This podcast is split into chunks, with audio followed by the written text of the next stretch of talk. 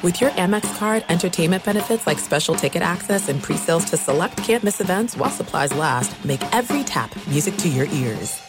At Bet365, we don't do ordinary. We believe that every sport should be epic. Every home run, every hit, every inning, every play. From the moments that are legendary to the ones that fly under the radar. See for yourself when you sign up today and get $150 in bonus bets when you bet just $5. Whatever the sport, whatever the moment, it's never ordinary at Bet365. 21 plus only must be present in Ohio. If you or someone you know has a gambling problem and wants help, call 1-800-GAMBLER. Terms and conditions apply.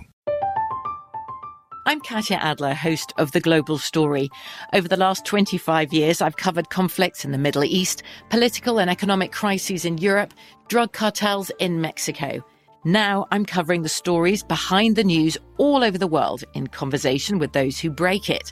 Join me Monday to Friday to find out what's happening, why, and what it all means. Follow The Global Story from the BBC wherever you listen to podcasts.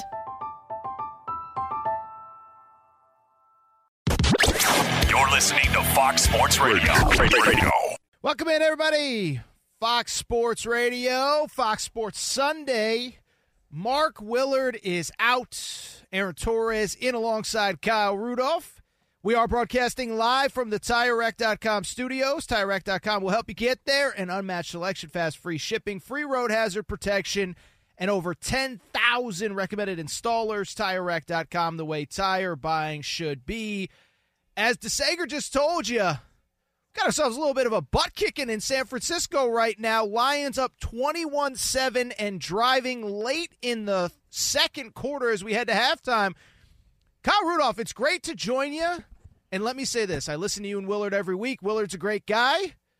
I think he might have dodged a bullet not having to work with him today. I don't know how fun he'd be to work with right now. How you doing, man? No, this would certainly not be a good night for Mark to be live on air uh, we we've talked about this all year, um, and and you know obviously big 49ers guy. Uh, we kind of said it that when when the Niners were healthy and at their best, they'd be tough to beat.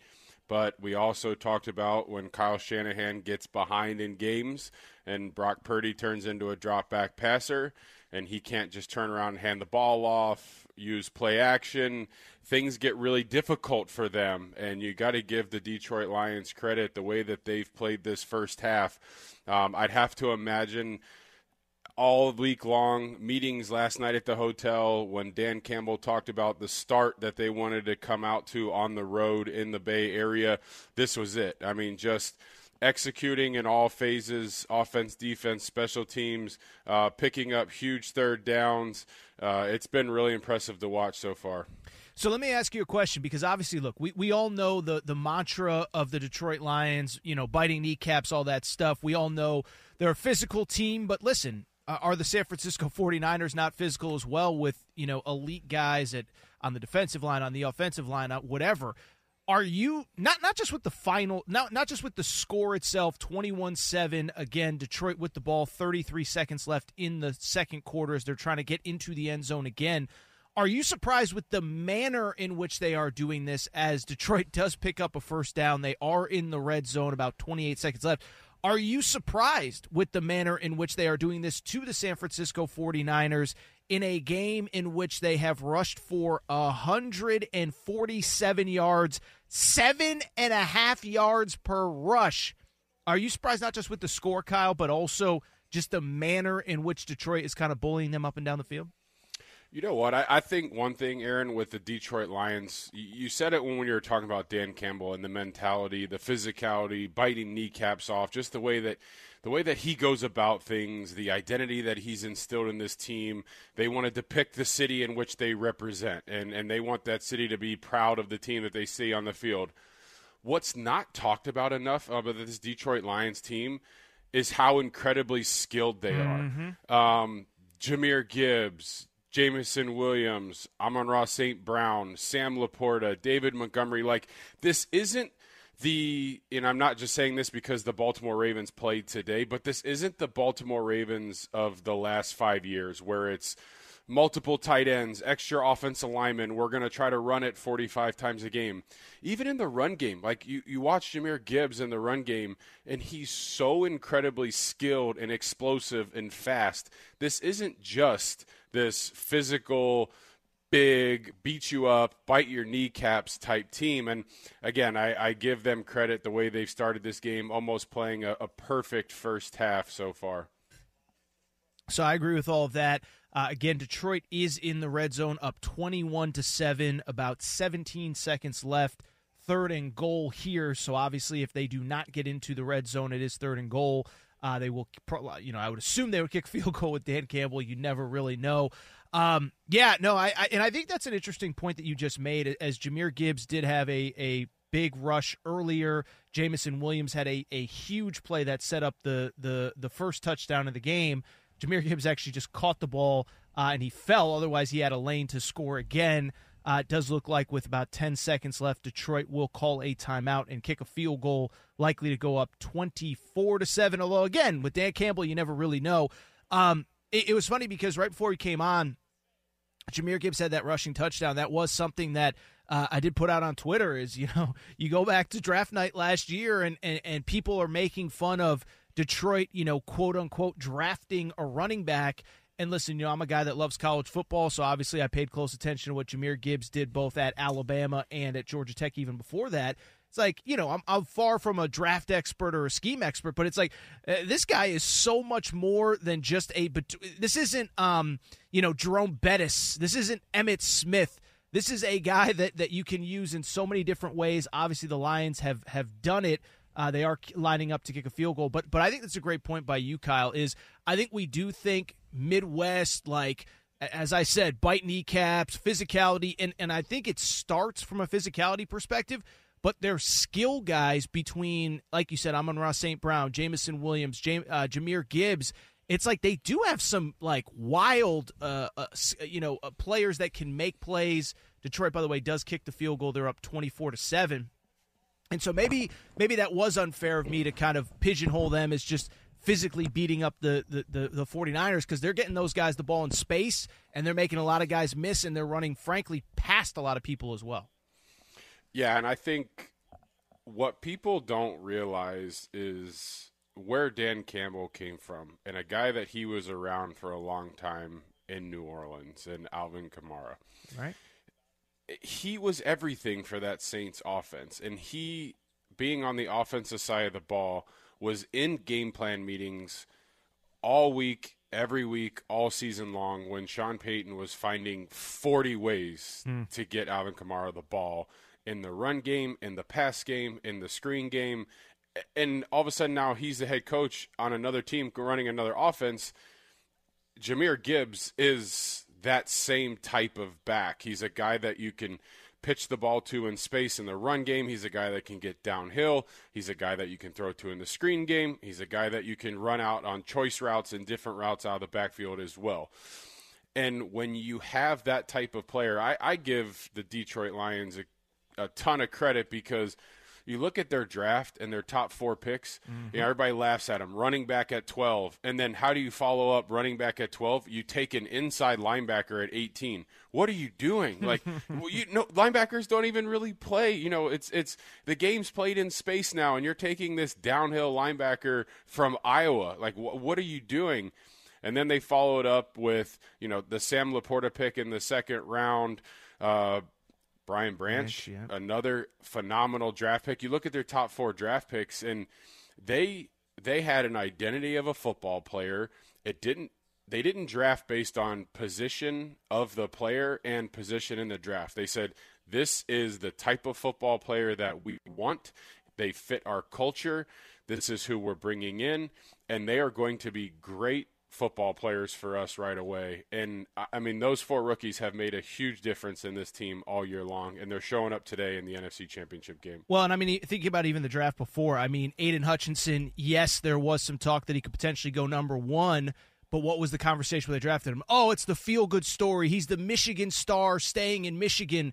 And, and you know there was talk that was the year of, of Thibodeaux. Should you go Thibodeaux? Should you go in a different direction? Should you take this? Should you, by the way, take a quarterback that year uh, because nobody believed in Jared Goff? And then remember too, this people forget this: Jameson Williams was coming off an ACL injury, and they drafted mm-hmm. him at number twelve overall. So it's like it goes back to, to to I don't know if I even referenced this off the top. I know I was talking to to Buyer kind of in studio between the breaks, but it's like I, I just think, listen, um, you know, you you look at this team, you look at this organization, it's like Brad Holmes, like like we don't talk about GMs and front offices enough, but it's like they, they basically haven't missed out a draft pick or certainly a high draft pick basically in two or three years.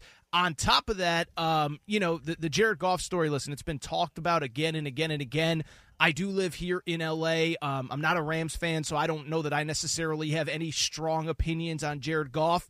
But I do think, like a lot of other people, that it was like, okay, you know, you're trading for him because Matt Stafford doesn't want to be there. You're trying to get out from under the contract. And then what again, what was the conversation going into last season was, well, you're just positioning yourself to get Bryce Young. You're just positioning yourself to get another quarterback. It's like you just think about all of the things that the front office saw and the front office and, and Dan Campbell obviously as well, but like all of the things that they have done uh, to put themselves in position, whether it's to to take a guy in a trade that nobody believed in, take guys that people thought they were drafting too high, that were injured, that were whatever. It's an incredible story as we have officially hit halftime here, Kyle. Lions up twenty four to seven in San Francisco. Uh, just a stunning result overall. Yeah, and I mean, you think back to this Lions team last year, and you know certainly the the expectations coming into the season after I, think they won three games uh, the year before. Uh, you know, you talked about it that that trade with the Lions and the Rams. You know, Matthew goes to L.A. It's a team with a crazy talented roster they clearly felt like the quarterback was the missing piece. That's why they sent everything that they sent to Detroit to get their guy. They go and win the Super Bowl in year one. And it's almost like Jared was sent to Detroit to kind of be forgotten about and quite honestly just ultimately disappear from, from that point forward.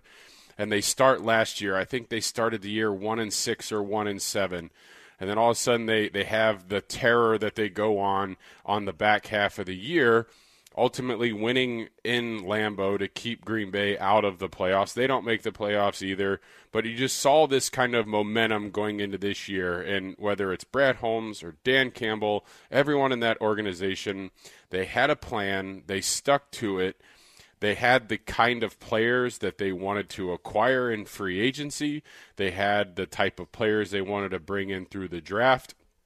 And now, in my opinion, you see one of the most complete rosters in the NFL. And, and all year long, you know, we, Mark and I would talk about Detroit as this team that, you know, in the NFC, everyone talked about early in the year it was Philly, San Fran, Dallas, and we kind of put them three above everyone else. And it's like as the year goes on, we start saying, "Hold on a second, you know, this Detroit team, like they're look at the last 16 games. If you take the second half of last year and the first half of this year." They, they they lost like three games. They were 13 and three or something like that, and you know just kept saying you know week in and week out. You know they had a couple weeks where they stubbed their toe and, and ultimately didn't show up and didn't play well but it was like you could see that they were building something. They were winning tough games on the road. They were winning tough games at home, um, and it was like they were starting. You could see that culture starting to build, and it's like they've become one of those scary teams in the playoffs that continue to play better and better each and every week. It's unbelievable. Uh, Detroit is up 24 to 7. Last thought on them because we do want to get to the early game, uh, and we will obviously be keeping you updated. Uh, the other thing, Kyle, which is kind of crazy, is you know, you talk about how good they were playing by the end of the year. Uh, my normal Saturday shift is Saturday 11 p.m. E- or my normal shift, excuse me, is Saturday 11 p.m. Eastern. So myself and Jason Martin were on air the night that, you know, it's called spade a spade. They should have beaten Dallas in Dallas. Uh, you know, the, the, the, the obviously the uh, you know, misreporting and miss this and miss that as far as the referees are concerned. So, I mean, this was a team that that you know. I think a lot of people still think of as as like this underdog story, but obviously with the way the chips fell, had they beaten Dallas in that game, um, you know, would have been in position to get a number one seed. Maybe we think about it differently. Maybe this game is at Ford Field, but uh, safe to say that uh, things worked out just fine for Detroit again. For those of you just joining us, Detroit up 24 to 7 on the San Francisco 49ers at halftime. 280 yards of total offense for the Detroit Lions, 148 yards rushing on 21 rush attempts, 7 yards per carry. Uh, you know, we can all get a bit hyperbolic in this business, but to say it was complete domination in, in, in the first half is not hyperbole. No, not at all. And and you talk about that Dallas loss for a second, and you look at Detroit and and really their schedule. Since I talked about it, they stubbed their toe a couple times throughout the course of the year, and one of those was on the road in Baltimore early in the year. And you know, again, it was we were still trying to figure out what this new Baltimore Ravens offense was like. Are they for real? You know, Detroit They've been winning some big games. They burst onto the scene week one with the big win at Kansas City trying to figure it out a little bit. 38-6. Okay, you know, maybe the Lions aren't quite the class of the NFC just yet. So, you know, let's hold on a second. And if you take away that Dallas game, they ultimately lost two games from that point on. Um, you know, I think they would have finished ten and two from that that point forward, and it's like you're you're looking at a team like you said. Maybe we're talking about this game at Ford Field, and they're the one seed coming off of a bye the first week of the year. So. Um, I can't wait to watch this second half. Obviously, we'll we'll touch on a lot of other things from from today's action, but you know, I, I have a feeling this one's not quite over just yet, uh, and we're going to be in for an exciting, close second half. Yeah, I'll tell you what, maybe what we'll do, we'll come back, we'll talk a little bit about if and what San Francisco can potentially do to cut into this lead. Again, San Francisco trailing 24 to 7 at the half. And we, of course, have to get to the first game of the day. As I'm sure everybody has heard by now, the Kansas City Chiefs headed to yet another Super Bowl after a 17 10 win in Baltimore. We'll discuss all that next. Kyle Rudolph alongside Aaron Torres, who's in for Mark Willard. This is Fox Sports Radio. Fox Sports Radio has the best sports talk lineup in the nation. Catch all of our shows at foxsportsradio.com. And within the iHeartRadio app, search FSR to listen live. Hey, it's Ben, host of the fifth hour with Ben Maller. It would mean a lot to have you join us on our weekly auditory journey. You're asking, what in God's name is the fifth hour? I'll tell you, it's a spin off of the Ben Maller Show, a cult hit overnights on FSR. Why should you listen? Picture, if you will, a world where we chat with captains of industry in media, sports, and more every week. Explore some amazing facts about human nature and more. Listen to the fifth hour with Ben Maller on the iHeartRadio app, Apple Podcast, or wherever you get your podcast. There's no distance too far for the perfect trip. Hi, checking in for. Or the perfect table. Hey, where are you? Coming! And when you get access to Resy Priority Notify with your Amex Platinum card. Hey, this looks amazing! I'm so glad you made it. And travel benefits at fine hotels and resorts booked through Amex Travel. It's worth the trip. That's the powerful backing of American Express. Terms apply. Learn more at americanexpress.com slash with Amex. At Bet365, we don't do ordinary. We believe that every sport should be epic. Every home run, every hit, every inning, every play. From the moments that are legendary to the ones that fly under the radar. See for yourself when you sign up today and get $150 in bonus bets when you bet just $5. Whatever the sport, whatever the moment, it's never ordinary at Bet365. 21 plus only must be present in Ohio. If you or someone you know has a gambling problem and wants help, call 1-800-GAMBLER. Terms and conditions apply. I'm Katya Adler, host of The Global Story. Over the last 25 years, I've covered conflicts in the Middle East, political and economic crises in Europe, drug cartels in Mexico. Now I'm covering the stories behind the news all over the world in conversation with those who break it. Join me Monday to Friday to find out what's happening, why, and what it all means. Follow The Global Story from the BBC wherever you listen to podcasts. Welcome back, everybody. Fox Sports Radio. Aaron Torres filling in for Mark Willard alongside Kyle Rudolph. We'll get to Chiefs Ravens in a second, but I'll tell you this it's about to be a cruel winter for uh, the San Francisco 49ers if they don't get things figured out here. They trail the Detroit Lions 24 to 7 at the half. Uh, complete domination from Detroit in the first half. Second half about to kick off. Kyle, let me ask you a question since you're much smarter than me, um, certainly as it pertains to football and strategy. Besides the obvious, don't give up seven yards per carry. Uh, what does Detroit, what does uh, San Francisco have to do to get back in this game and make it competitive? Well, they get the ball here to start the second half, and you know, although it seems like twenty four seven points are at a premium, you know, need to start dropping back, throwing the ball, making explosive plays. It's not the case yet for San Francisco. They need to stick to what they do well, running the football with Christian McCaffrey, get Deebo involved a little bit more, whether it be in the run game or the screen game. Um, you know, take this one play at a time. There's still plenty of time left. Um, George Kittle, we've got one target in the first half. Uh, George Kittle's a huge part of this offense. Uh, would love to see them once they start running the football with Christian McCaffrey, finding George Kittle in the play action game. They go down the field here and score a touchdown. It's 24 14. They're right back in this, and they can stick to what they do well. If they don't go down and Detroit can get a stop here, it will be huge for Detroit to be able to force San Francisco to do what they do not want to do, and that's making this a drop back pass game with Brock Purdy under center, uh, not uh, allowing him to do the things he's done well all year. Brock Purdy did just hit Deebo Samuel across the middle for a big gainer. They have crossed the 50 here early in the second half.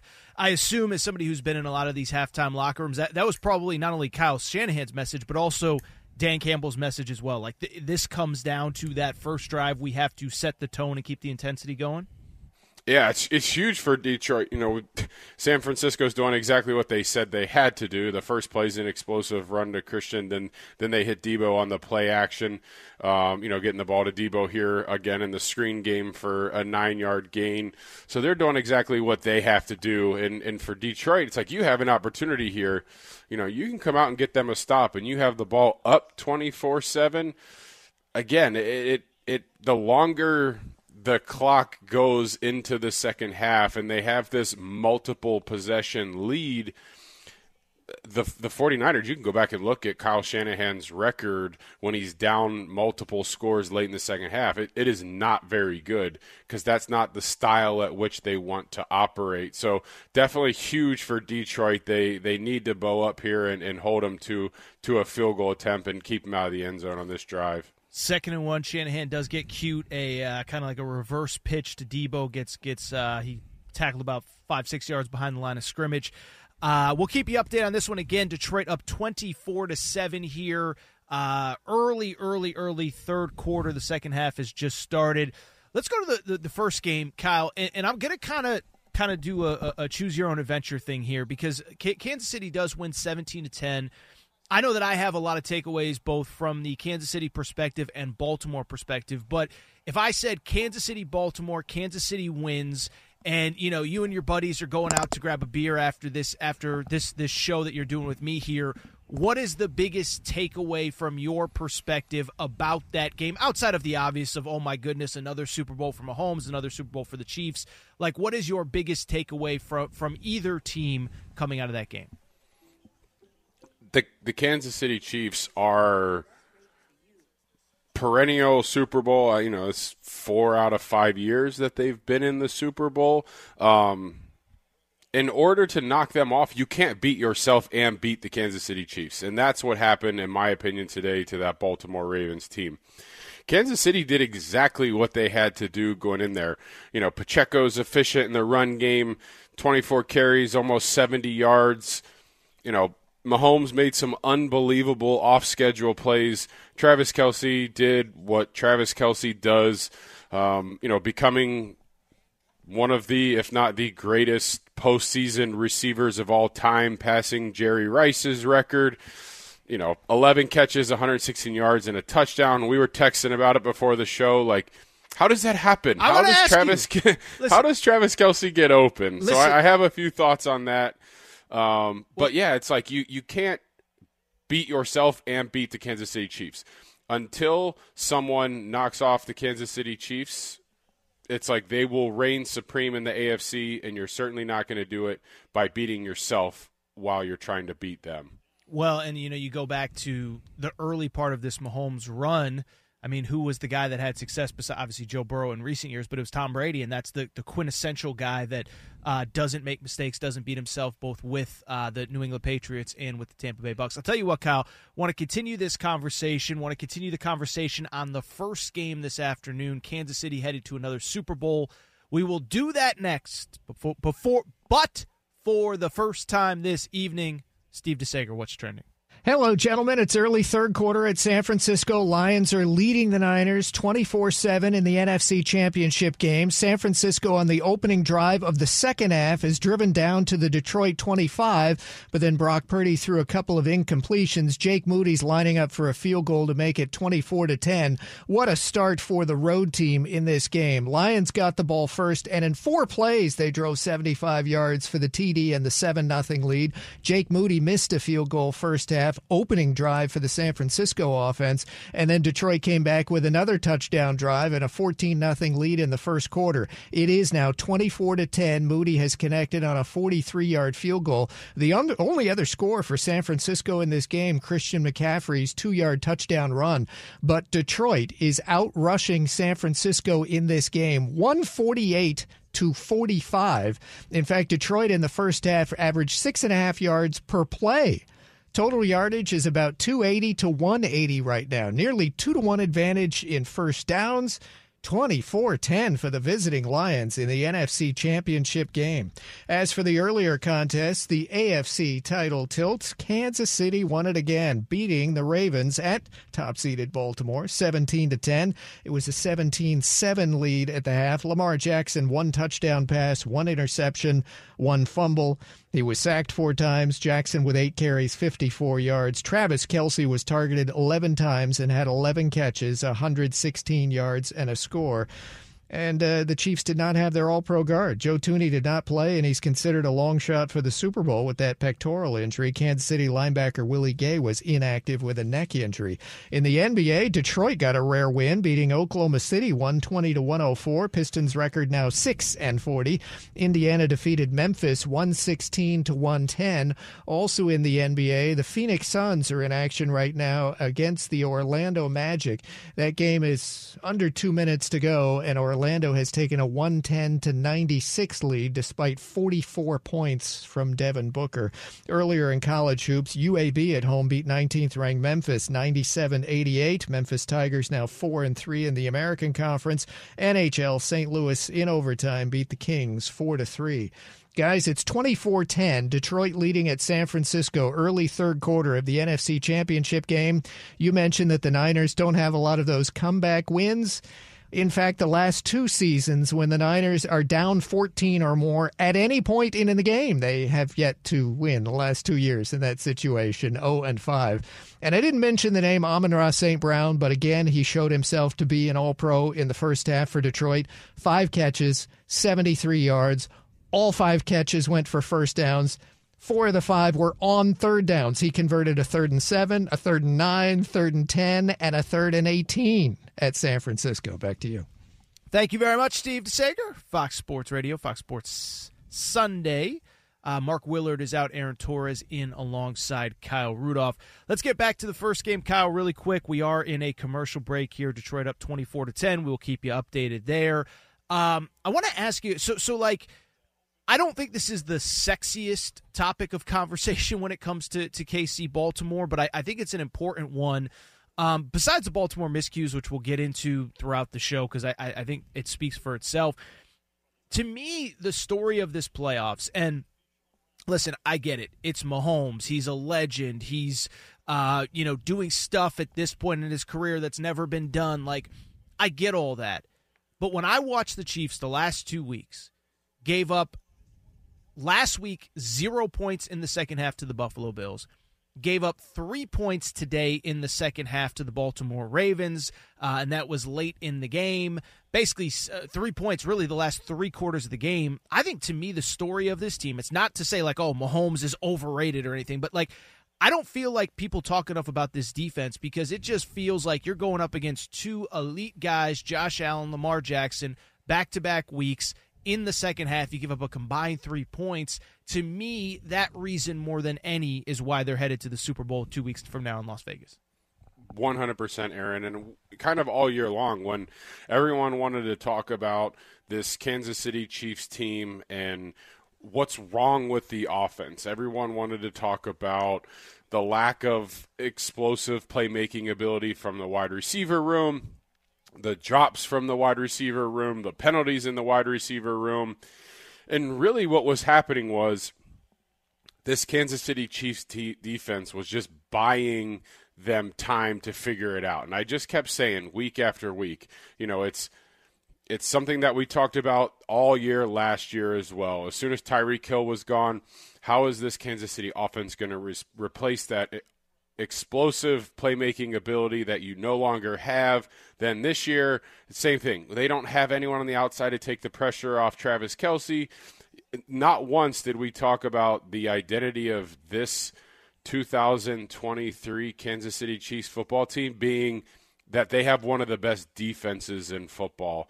And what that Steve Spagnuolo led defense allowed to happen over the course of the last two and a half months or so is for this Kansas City Chiefs offense to find their identity and to figure out that, okay, look, maybe over the last few years, we could be cute and have these funny huddles and formations and trick plays because quite honestly if it doesn't work who cares? We score points at such an explosive rate that we'll make up for it. And, and, and if we're down in, in the second half it doesn't matter. Regular season playoffs we have patrick mahomes. We have this high powered offense. We'll figure it out. We'll score enough points and ultimately we'll move on.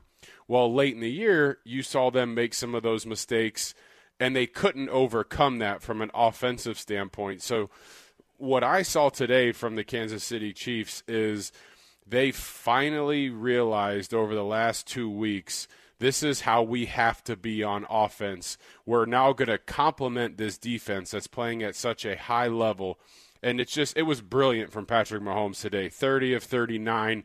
You know, if people would have said, you know, Patrick Mahomes AFC Championship stat line, he throws for 241 and a touchdown, you're going to be like they lose the game. Like yeah. that's not how the Kansas City Chiefs win. See, I thought you were going to go opposite there and say if you told me he went 30 for 39, you'd be like, "Oh, offense is fixed. They put up 45. They're going to Vegas." You know what I mean? Yeah, no, and it's like you, you look at it, he did exactly what he had to do starts the game. I think it was 11 for 11, taking completions. It's it it wasn't the home runs that we were accustomed to seeing from the Kansas City Chiefs offense over the last few years.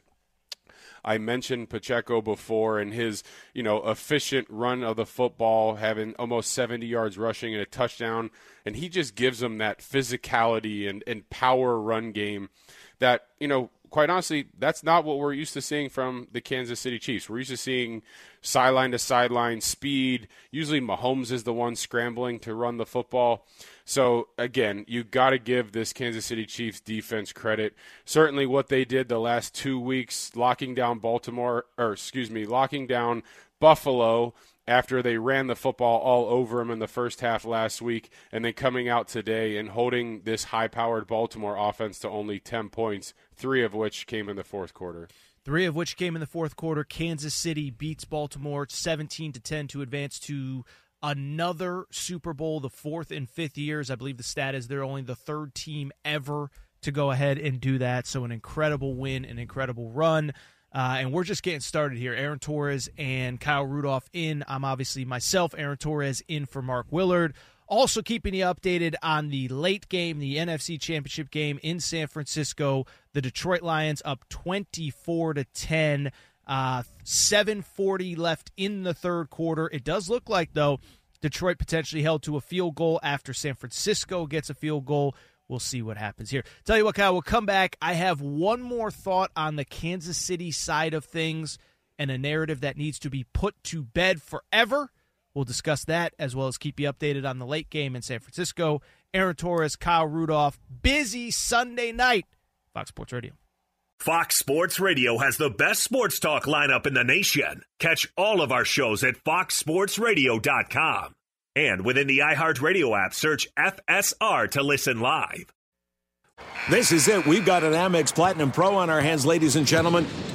We haven't seen anyone relax like this before in the Centurion Lounge. Is he connecting to complimentary Wi Fi? Oh my, look at that! He is!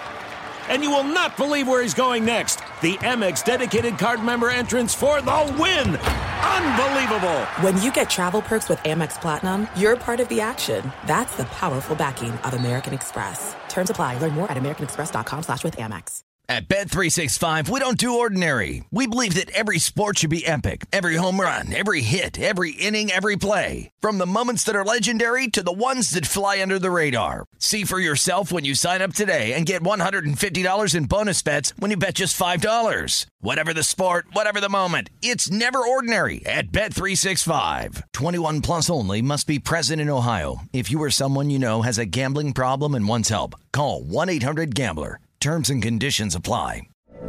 From BBC Radio 4, Britain's biggest paranormal podcast is going on a road trip.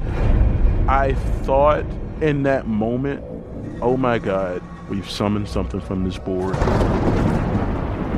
This is Uncanny USA.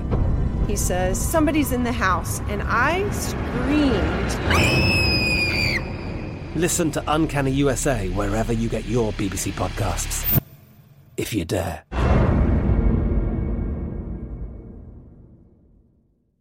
Welcome back, everybody. Fox Sports Radio. Aaron Torres in for Mark Willard alongside Kyle Rudolph. Kyle, we've got ourselves a situation out in San Francisco. San Francisco trailing 24 to 10. Brock Purdy throws a deep ball. There's a dust up between Brandon Aiyuk and I believe CJ uh, Johnson Gardner. Uh, and I bring it up because they were going, they did call a defensive PI at the end of the play, but it got tipped in the air. Brandon Aiyuk caught it on about the five or six yard line. San Francisco in the red zone, trailing 24 to 10, five minutes left. We got ourselves a little situation here. It's going to be third and goal to go as San Francisco tries to get into the end zone again.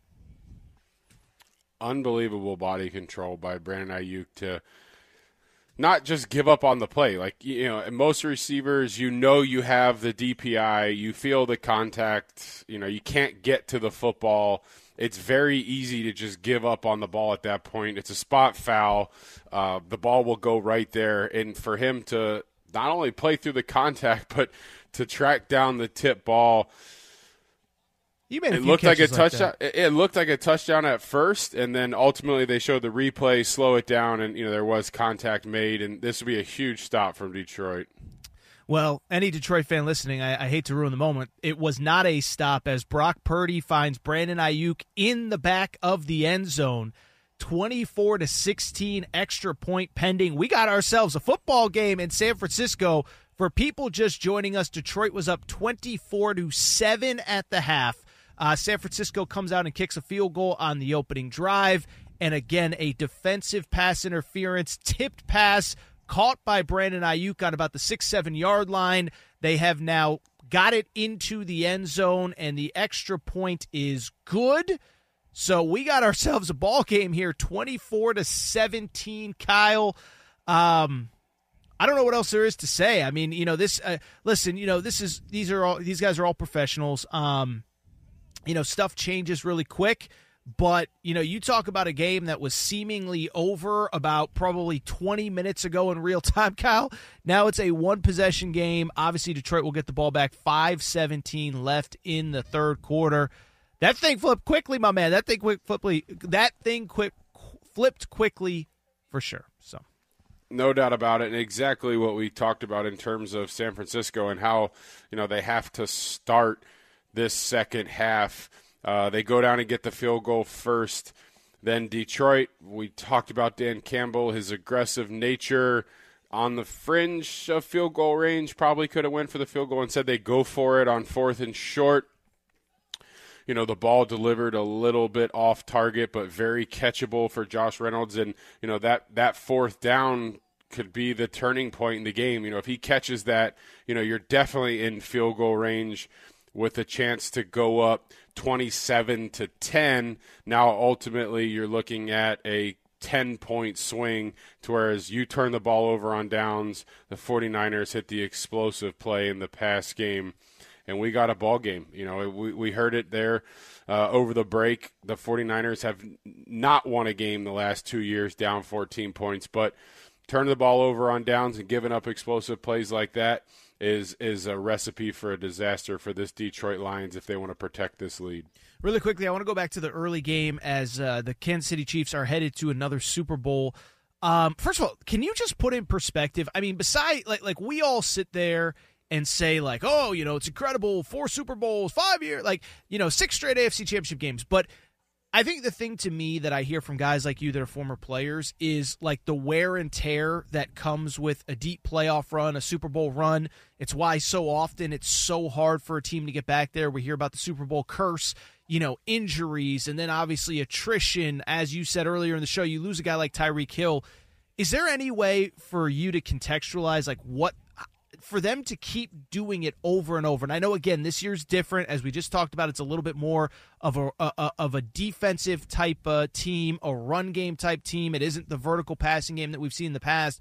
But like it just it, it is still stunning to think about six straight AFC championship games, now a fourth Super Bowl in five seasons. You know, I, I never thought we would see a dominant run like we saw for the New England Patriots. You know, from 2000 10 to 2019, I think. You know, they went to 10 straight AFC championship games. It was like every year they were in the AFC championship game with a chance to go to the Super Bowl.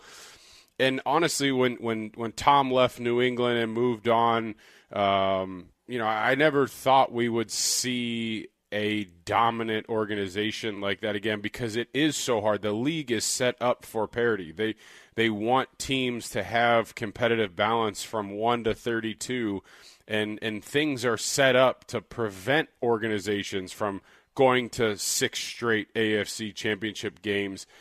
And one thing that people don't realize so 2018 Patrick Mahomes becomes the starter full time. You know, his rookie year he mm-hmm. started one meaningless game at the end of the year when they already had their seed locked in. 2018 he becomes the full-time starter. And that year, Tom Brady threw a pick on third and 10. The game was over, and Dee Ford lined up offsides. They should. That's right. If it's up for if it's up to Patrick Mahomes, as a starter, he would be five out of six going to Super Bowls, not just going to six straight AFC Championship games. So if Dee Ford just lines up on sides on that third and 10 with about a minute to go in the fourth quarter, the game's over. Kansas City's going to play the Rams in that Super Bowl, and we know how that game played out. It was so low scoring. It's just it's crazy to think back to that AFC Championship game, his first year as a starter, and the run itself is impressive enough going four out of five years. But when you think back to that game in 2018 and how it ended, ultimately New England goes down and scores. They get the ball to start overtime and they score and they go walk off win at Arrowhead. So what they've done in Kansas City the last six years is incredible, and I thought we would never see it again. I'll tell you what. Uh, Kyle, we have a developing situation in San Francisco here. As you were talking, as you were answering that question, a Jahmyr Gibbs fumble deep in Detroit's own territory was recovered by San Francisco. So for people just joining us, San Francisco trailed 24 to 10 at halftime. Kick a field goal on the opening drive, a, a defensive pass interference, tipped pass to Brandon Aiyuk sets up another touchdown. Now a fumble right outside of the red zone, deep in Detroit's own territory, has given San Francisco the ball trailing 24 to 17 as they are looking to tie the game. Brock Purdy Brock Purdy does run for a first down deep into the red zone. Boy, oh boy, oh boy. Just when you thought this one was done. Just when you thought, oh boy. Mm. I uh, don't don't call or text a Detroit Lions fan if you have one in your life right now because uh, this is getting interesting, Kyle. This is certainly getting interesting. No, and they're they're doing exactly what they said. We said they couldn't do to start the second half. You know, we talked about Dan Campbell in the locker room, probably talking about come out, get a stop, uh, offense clean football. We can't turn it over, and there we go. We got a turnover on downs, and then the turnover in their own side of the field. There, uh, not good for Detroit here to start the second half. Not good for Detroit. Uh, Detroit, uh, excuse me, San Francisco now on the one yard line. We'll tell you what happens. Detroit up 24 to 17. San Francisco driving. Hour two next. Aaron Torres in for Mark Willard. Kyle Rudolph, Fox Sports Radio. You're listening to Fox Sports Radio. Radio. Welcome in, everybody. Hour two. Fox Sports Radio, Fox Sports Sunday. Mark Willard out, Aaron Torres in alongside Kyle Rudolph. We are broadcasting live from the TireRack.com studios. TireRack.com will help you get there. An unmatched selection, fast free shipping, free road hazard protection, and over 10,000 recommended installers. TireRack.com, the way tire buying should be. As DeSager just told you, we got ourselves a ball game in San Francisco while we were away. A short Christian McCaffrey touchdown run has tied the NFC Championship game up for people who are just joining us, if you somehow have not heard any of this game, Detroit was up 24 to 7 at the half. San Francisco opening uh, field goal on the opening drive. From there, a Brandon Aiyuk touchdown reception after a long tipped pass play that was caught by Brandon Aiyuk on what was a defensive pass interference. And then as DeSager just told you, a Jahmyr Gibbs fumble sets up the latest touchdown. We got ourselves a tie ball game, Kyle Rudolph. My oh yep. my, how quickly things could change. No doubt. Momentum's a crazy thing in sports too. And, you know, you just see the way things are going for Detroit right now. They couldn't do anything wrong in the first half on offense, just executing flawlessly in the run game, in the pass game working the middle of the field in the pass game, which is not easy to do against the San Francisco 49ers defense. And then, really, since that fourth and short, they just have not been able to execute. Obviously, you have the drop on fourth and short, then you have the fumble, then they just had another drop.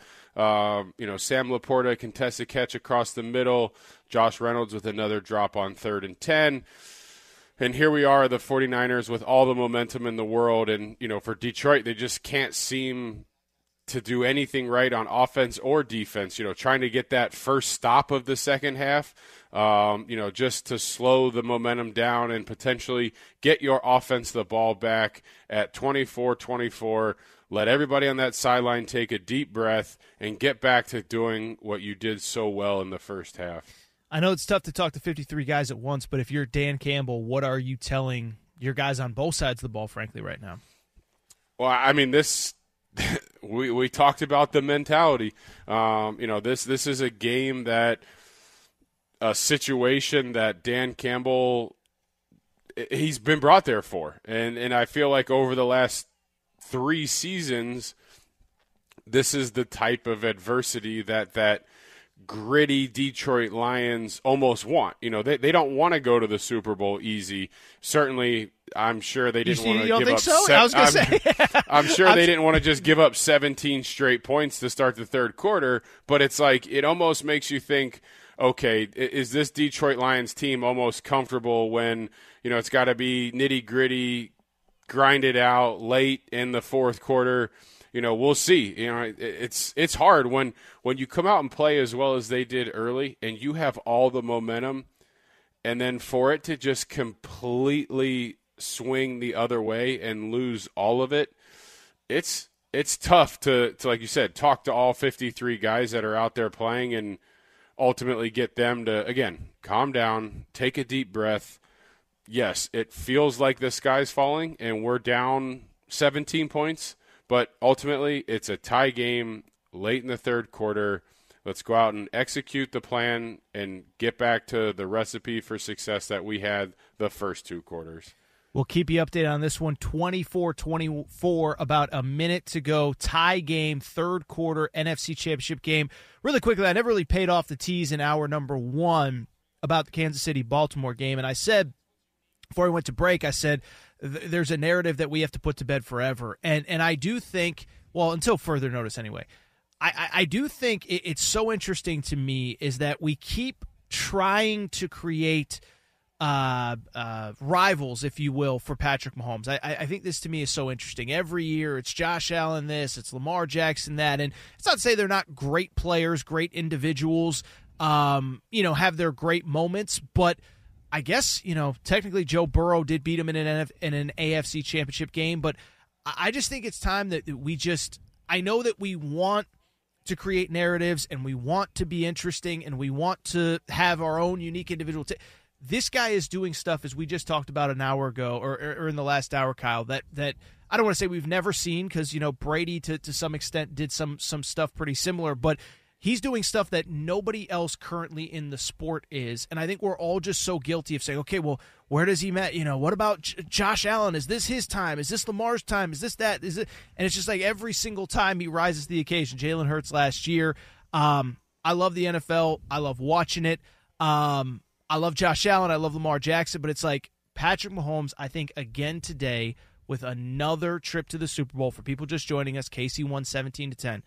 I think this guy just proved once again he is just in a complete class of his own. It is unbelievable to see them go to another uh, Super Bowl. He is, and in order to have a rivalry, there has to be competition. Yep. Someone has to beat him, and I said it before you know, in order to take down the Kansas City Chiefs, um, you know, you, you can't beat the Kansas City Chiefs and beat yourself. And you know, when when I look at the AFC quarterbacks that we want to put in this Patrick Mahomes class, that you know it's us in the media. We we want that rivalry because it's good for sports. And quite honestly, we see it in the regular season. Buffalo's, I believe, won the last three against Patrick Mahomes in the regular season, but we have yet to see anyone outside of Joe Burrow in the AFC Championship game take down Patrick Mahomes in the playoffs. And, you know, again, in order for us to start putting Joe Burrow, Josh Allen, Lamar Jackson, who knows, ultimately it might be Aaron Rodgers next year one of those guys in the AFC are going to have to take him down in January in order for there to be the beginning of a rivalry. Because, as you said, right now he is just in a league of his own in terms of quarterbacks in the AFC.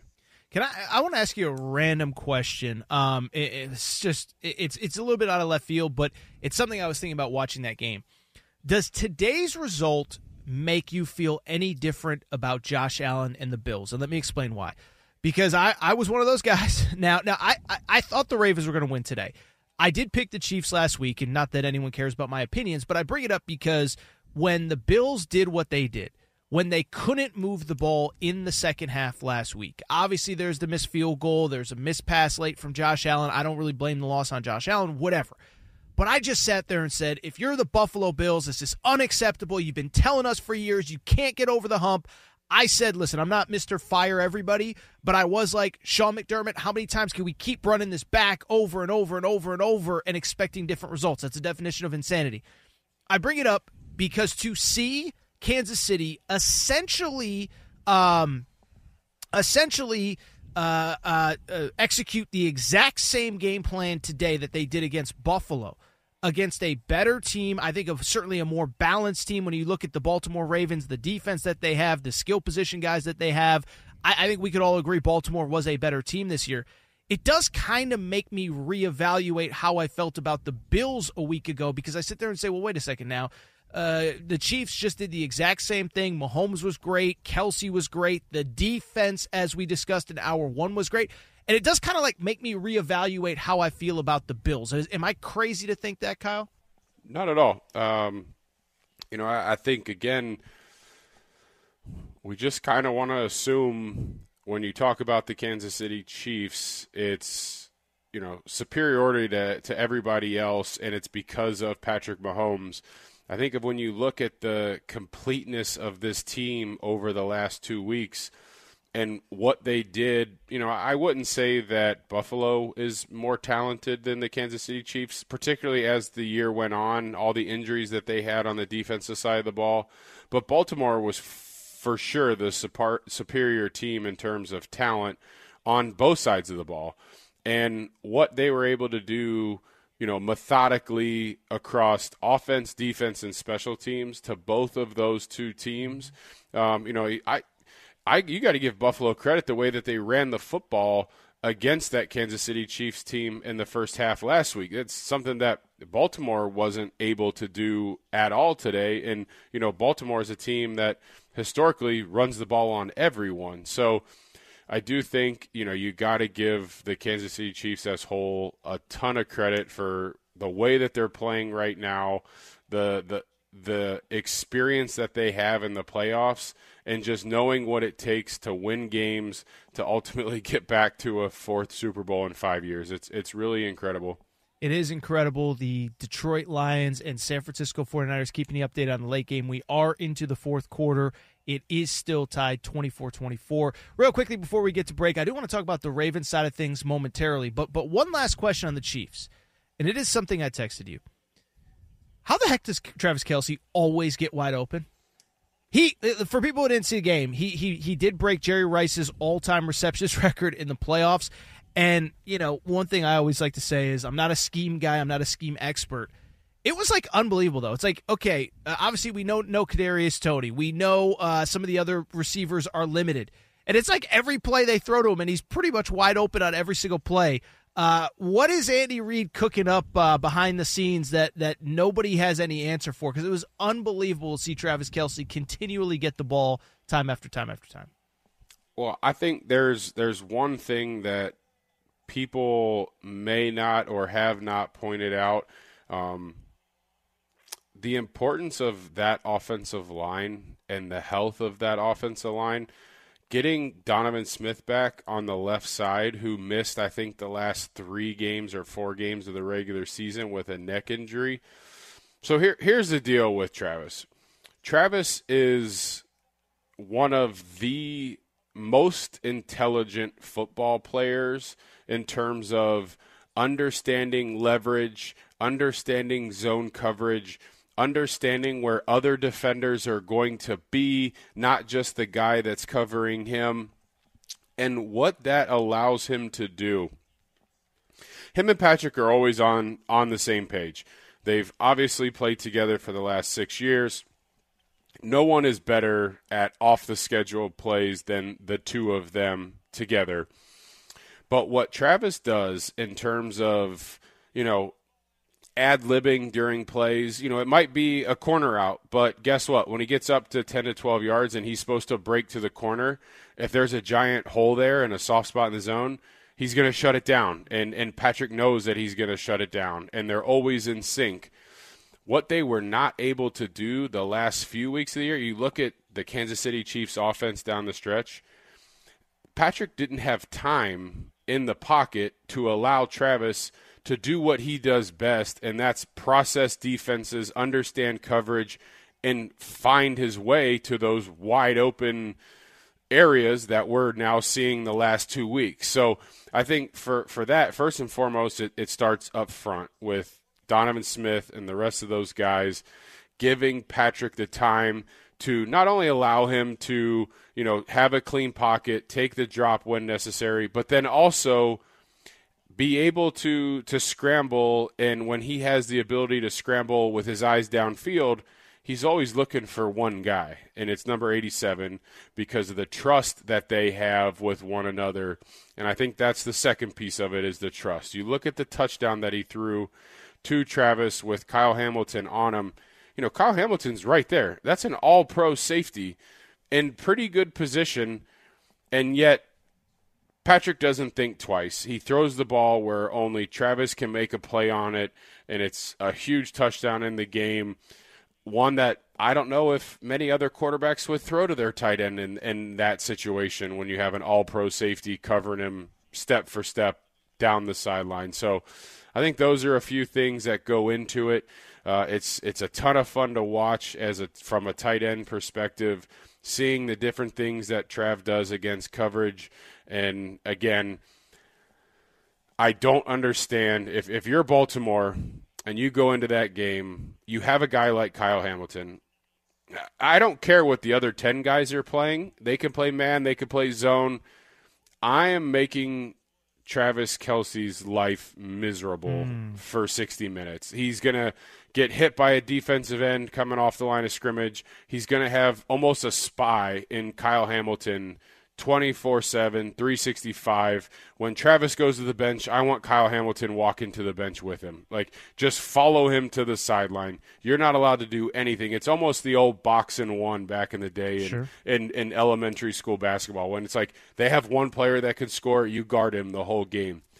You got to take Patrick Mahomes' top weapon away in the playoffs. Make some of those other guys that aren't established beat you in these clutch situations, and uh, we've yet to see it through two games in the playoffs. Well, we will. Uh, you know, first of all, that was a great breakdown. I appreciate you doing that because, um, yeah, I'm just casual and I'm watching, and it, it's unbelievable uh, to just see it time and time again. And I know there's there's obviously something that that he's doing beyond just him and Mahomes always being in sync. Uh, but uh, uh, Travis Kelce again broke Jerry Rice's all-time postseason re- receptions record today as Kansas City gets the win. Speaking of, the, of wins and speaking of the other game, the San Francisco 49ers for the first time today just took the lead.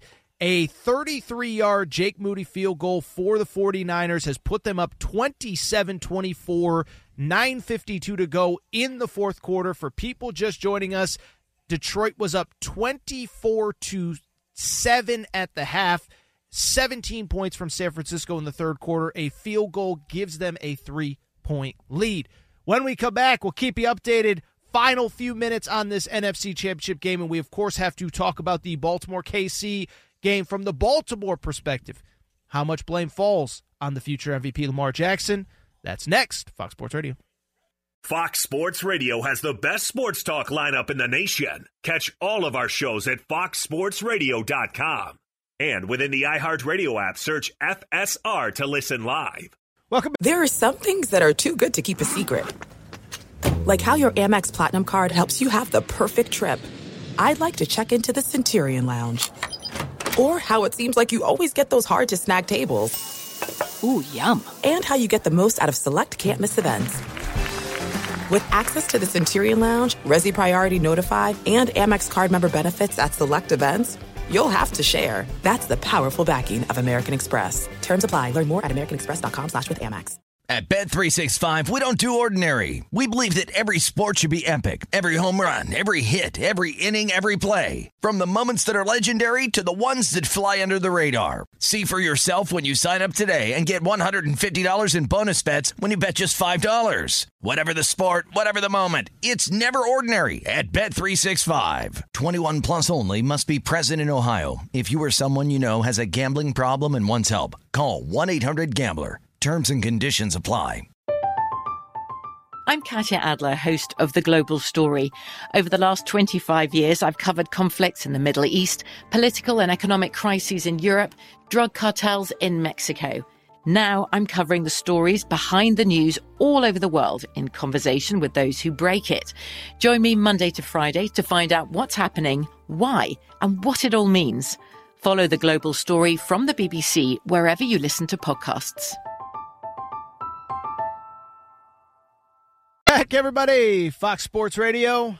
Aaron Torres in for Mark Willard alongside Kyle Rudolph. Did you know Discover wants everyone to feel special? That's why with your Discover card, you have access to 24 7 customer service as well as $0 fraud liability, which means you'll never be held responsible for unauthorized purchases.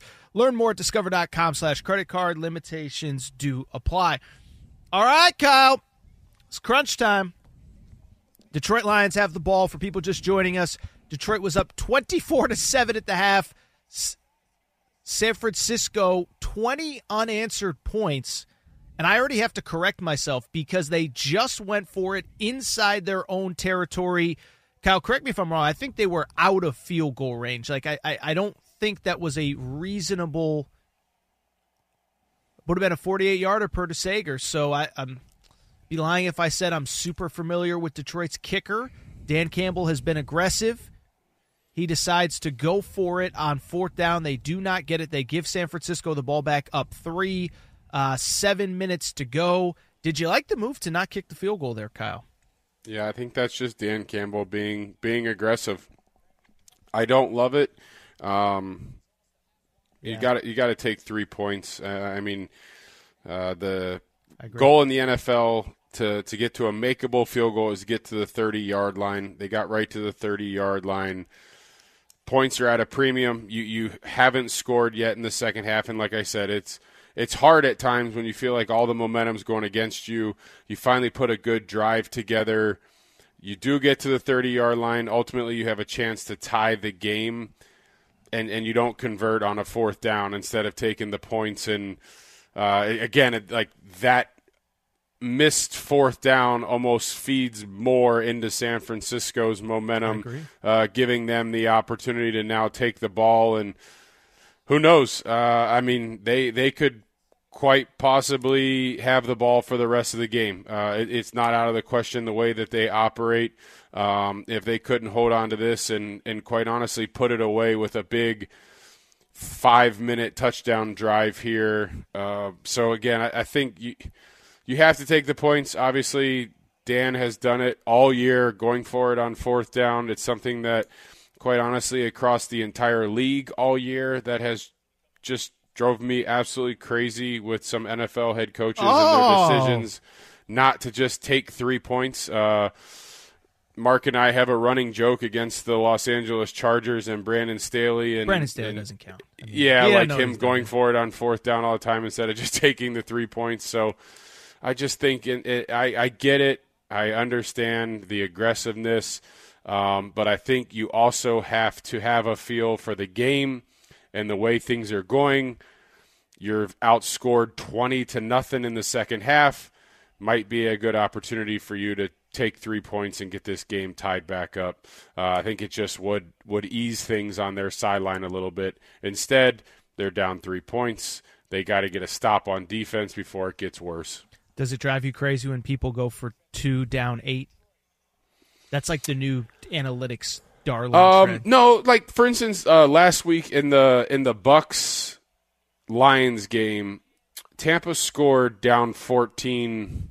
Call it five or six minutes left in the fourth quarter. Yeah, maybe And you think, oh well, why would you just not kick the field goal? So then you score again, you kick the field goal, and the math actually works out that the odds are better to go for two twice because it's like f- over fifty something percent that you're going to convert the two point conversion. And it's like if you get it the first time, and and then you set yourself up to go win the game with an extra point. So that one I'm okay with. Um, I am a firm believer in waiting to go for two un- until you have to. In terms of you know you're down eight points. Uh, you know, say you either miss an extra point early in the game or just have a couple field goals.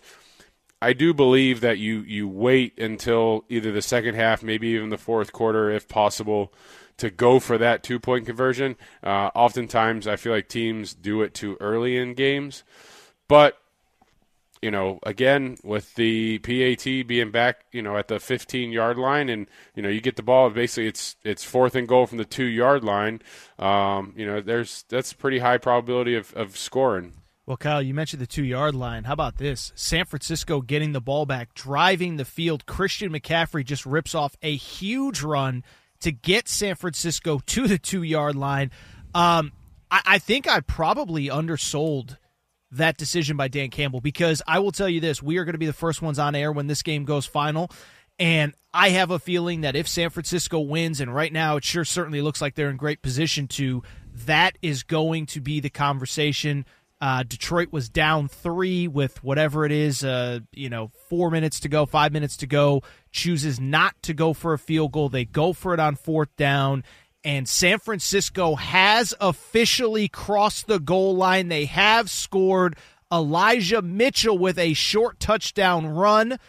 San Francisco up 34 to 24. Kyle, extra point pending. Uh, remember, Detroit was up 24 to 7 at the half, which means that San Francisco is now on a 27 nothing run here in the second half. I'll tell you what, Kyle, we're going to come back. We're going to react to all of this, but there is so much trending right now. I didn't do a good enough job of explaining what happened with Dan Campbell there, so I'll toss it over to the expert, Steve DeSager. Desa- you know, DeSager, I'll tell you this really quick. Mm-hmm. DeSager and I were on air for that Dallas Detroit debacle.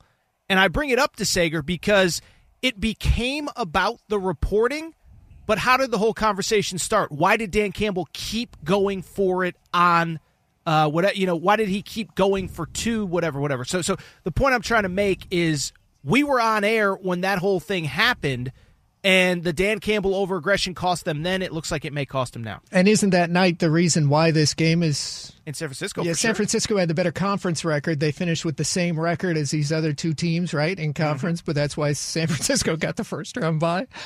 Oh my. San Francisco up 34 24, 302 left in the NFC Championship game. You talked about Dan Campbell always, not always, but often going for it, very aggressive on fourth downs it's how they got it's how they got here. So I agree with you that I disagree with these two decisions not to kick the field goal sure. in the second half, one third quarter, one fourth. But this is how they got here.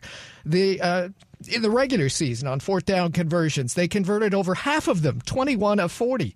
In the wild card game against the Rams, remember Detroit had a touchdown pass on fourth down at the 2. They wound up winning the game by a point. The divisional, a touchdown on fourth and goal at the 1. That was a one-score game. But Detroit was up 24-7 at the half in this one. You asked about the field goal kicker. It is Michael Badgley, ex Charger, a guy who did make a 54 yarder indoors at home in that wild card game, and they're saying no to him twice. But that's can't that can't be the only thing that we talk about if Detroit loses this because that third quarter included not only the huge lead not downing a punt at the one, Fumble. dropping a pass and turning it over on downs, fumble to start the very next possession that was enormous emotionally, not just field position. And let's not forget the long pass. Should have been, could have been an interception by Detroit, hit the defender's face mask, and Brandon Aiyuk dives and makes the long catch and then the fourth down that they can't convert. It was one thing after another. So we're under thir- three minutes to go in the fourth quarter. San Francisco up 34 to 24 in this game. And if you talk about playoff comebacks, it's a pretty short list of teams in a postseason game that have been up 17 or more at the break and didn't secure a win. We were on the air for one of these when the Chargers had a 27 yeah, yeah, we sure were, baby. Against Speaking the Jaguars Staley, yeah. a year ago. Uh, but how's about this from Associated Press? In NFL history, teams leading a playoff game by at least 17 at the half have a record of 107 and 6 all time. Detroit was up 24 7 at the half, have not scored since. This is the kind of disaster in the second half that will go for a generation or more with Detroit fans. Well, and let, uh, let, me add this too: is I was thinking about this right before we went on air was right up uh, right at the half and line up to kick a field goal before the half. I was wondering if they were going to go for it before the half, just to try to you know shove it in their face. So the lack of aggression, short field the, goal, yeah, yeah. Now the over aggression I don't. I, we we we're gonna. No, probably, you're right. This is a yeah. 17 play drive Detroit had before halftime, and they settled for about a 20 yard field goal. That's yes. why it was only 24 seven at the half, and then Detroit's first drive of the second half. They went for it on fourth and two. Would have been a 46 yard field goal attempt. They threw incomplete. Very next drive, fumble on the first play. This previous drive we talked about where they went for it on fourth and three instead of a 48 yard field goal attempt, and now they're down 10. Unbelievable turnaround. I'll save my stat for the last because I haven't mentioned Kansas City at all. Chiefs are awaiting in Vegas in a couple weeks in the Super Bowl. The Chiefs beat top seeded Baltimore to win the AFC 17 10. It was 17 7 at the half. Now, this stat 1957 in Lions history gets talked about a lot this past year or two because the Lions had only won one playoff game since the 1957 championship until this run. How did they get to the NFL's championship game in 1957? They had a playoff game at San Francisco. And on that day, the halftime score was 24 to 7 Niners this, yeah. and they blew that lead and the Lions advanced Today in San Francisco, same two franchises. It was San Francisco down 24 7 at the break and now leading late. Unbelievable. Two minute warning 34 24. Niners, Christian McCaffrey, 20 carries, 90 yards, two touchdowns. Back to you. Thank you very much, Steve DeSager, Fox Sports Radio, Fox Sports Sunday, Championship Sunday edition. Aaron Torres in for Mark Willard alongside Kyle Rudolph. Kyle, uh, can I can I go off on a, on a little rant here? Can I can I get get angry for half a second? You don't mind, right? Would Mark Please mind? do. Okay. Mar- Mark's probably ha- you know so many drinks in right now. He's he's booking his flights to Vegas. He doesn't care.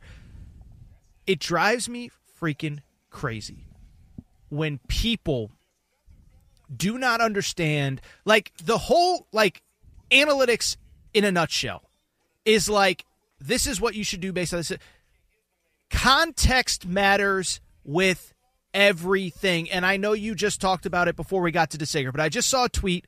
I'm not trying to criticize this guy because i don't know him. I'm sure he's a lovely guy lovely husband father whatever.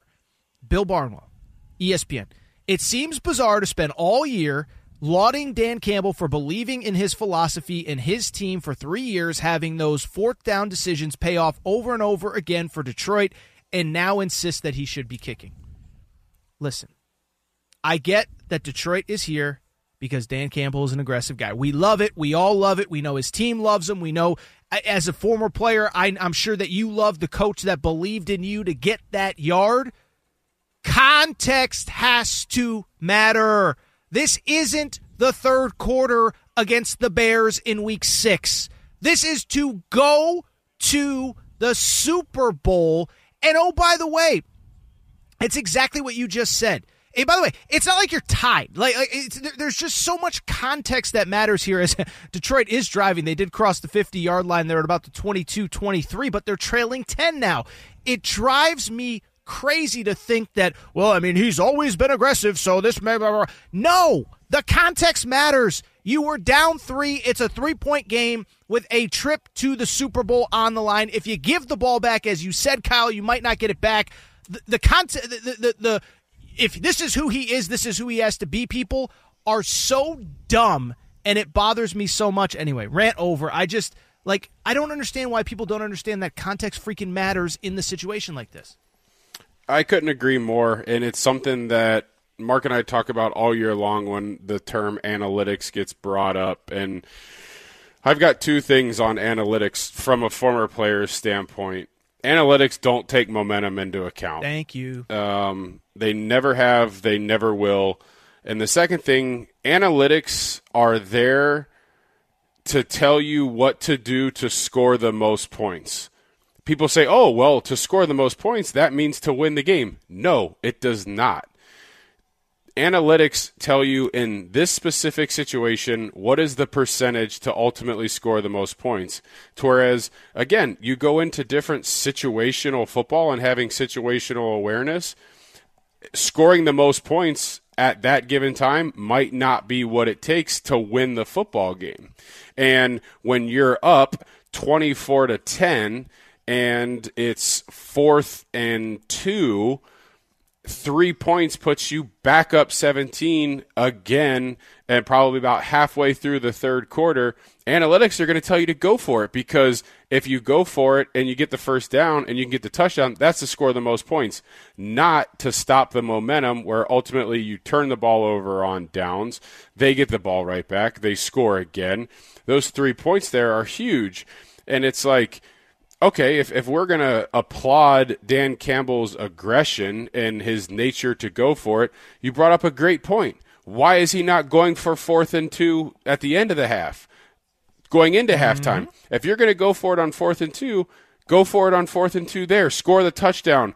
Go up 27 to 7 and be up 20 points instead of just the 17.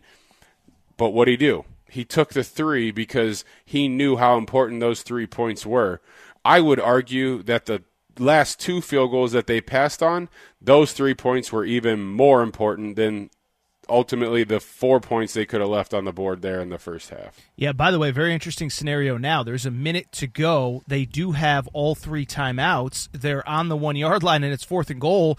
Uh, he better freaking kick the field goal here because I, I, I for people who uh, Detroit is down 10 on the one yard line. Uh, he must have taken a timeout, right? Did he take a timeout?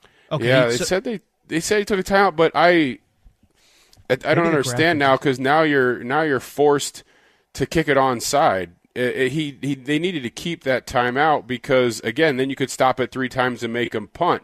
Now they have to not only score here, but they have to get the onside kick. If if San Francisco recovers the onside kick, they can only stop the clock twice. Nice. It's it's I don't know. I mean, well, and here's the them... other thing, Kyle. He's not taking the points again. They're lining up to score a touchdown, unless I'm missing something completely. No, he's he's lining up here to, to take the touchdown. I'm okay with this decision. Ultimately, you need a touchdown and a field goal, and you figure we're already down here on the three yard line. Let's try to get the seven now. But it's like you know uh, those those timeouts were a premium, and it's like ultimately, you know now they'll kick it off with 56 seconds left so they'll they'll bang the first time out. Um, you know, there will be probably, depending on how long the kickoff is, you know, you get it down around 50, and then you know you're you're looking at less than 10 seconds when you get the ball back here because of that 40 second runoff they're going to be able to take because you use that timeout there. I mean, it's it's not out of the question because they only need the three points, but that timeout was huge. They they really needed to execute that two minute drill and keep all three timeouts in their pocket because of the clock situation coming back out of this this kickoff. Well, I'll tell you what, Kyle. I hate to do this. We do have to get to a break. We'll come back. We'll react a minute to go. Detroit uh, is going to line up for the onside kick. We'll have coverage one way or the other. That's next. Fox Sports Radio. Fox Sports Radio has the best sports talk lineup in the nation. Catch all of our shows at foxsportsradio.com. And within the iHeartRadio app, search FSR to listen live.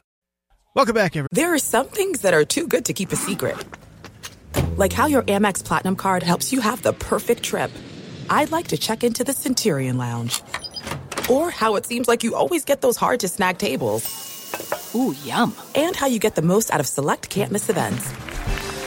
With access to the Centurion Lounge, Resy Priority Notified, and Amex card member benefits at select events, you'll have to share. That's the powerful backing of American Express. Terms apply. Learn more at americanexpress.com slash with Amex.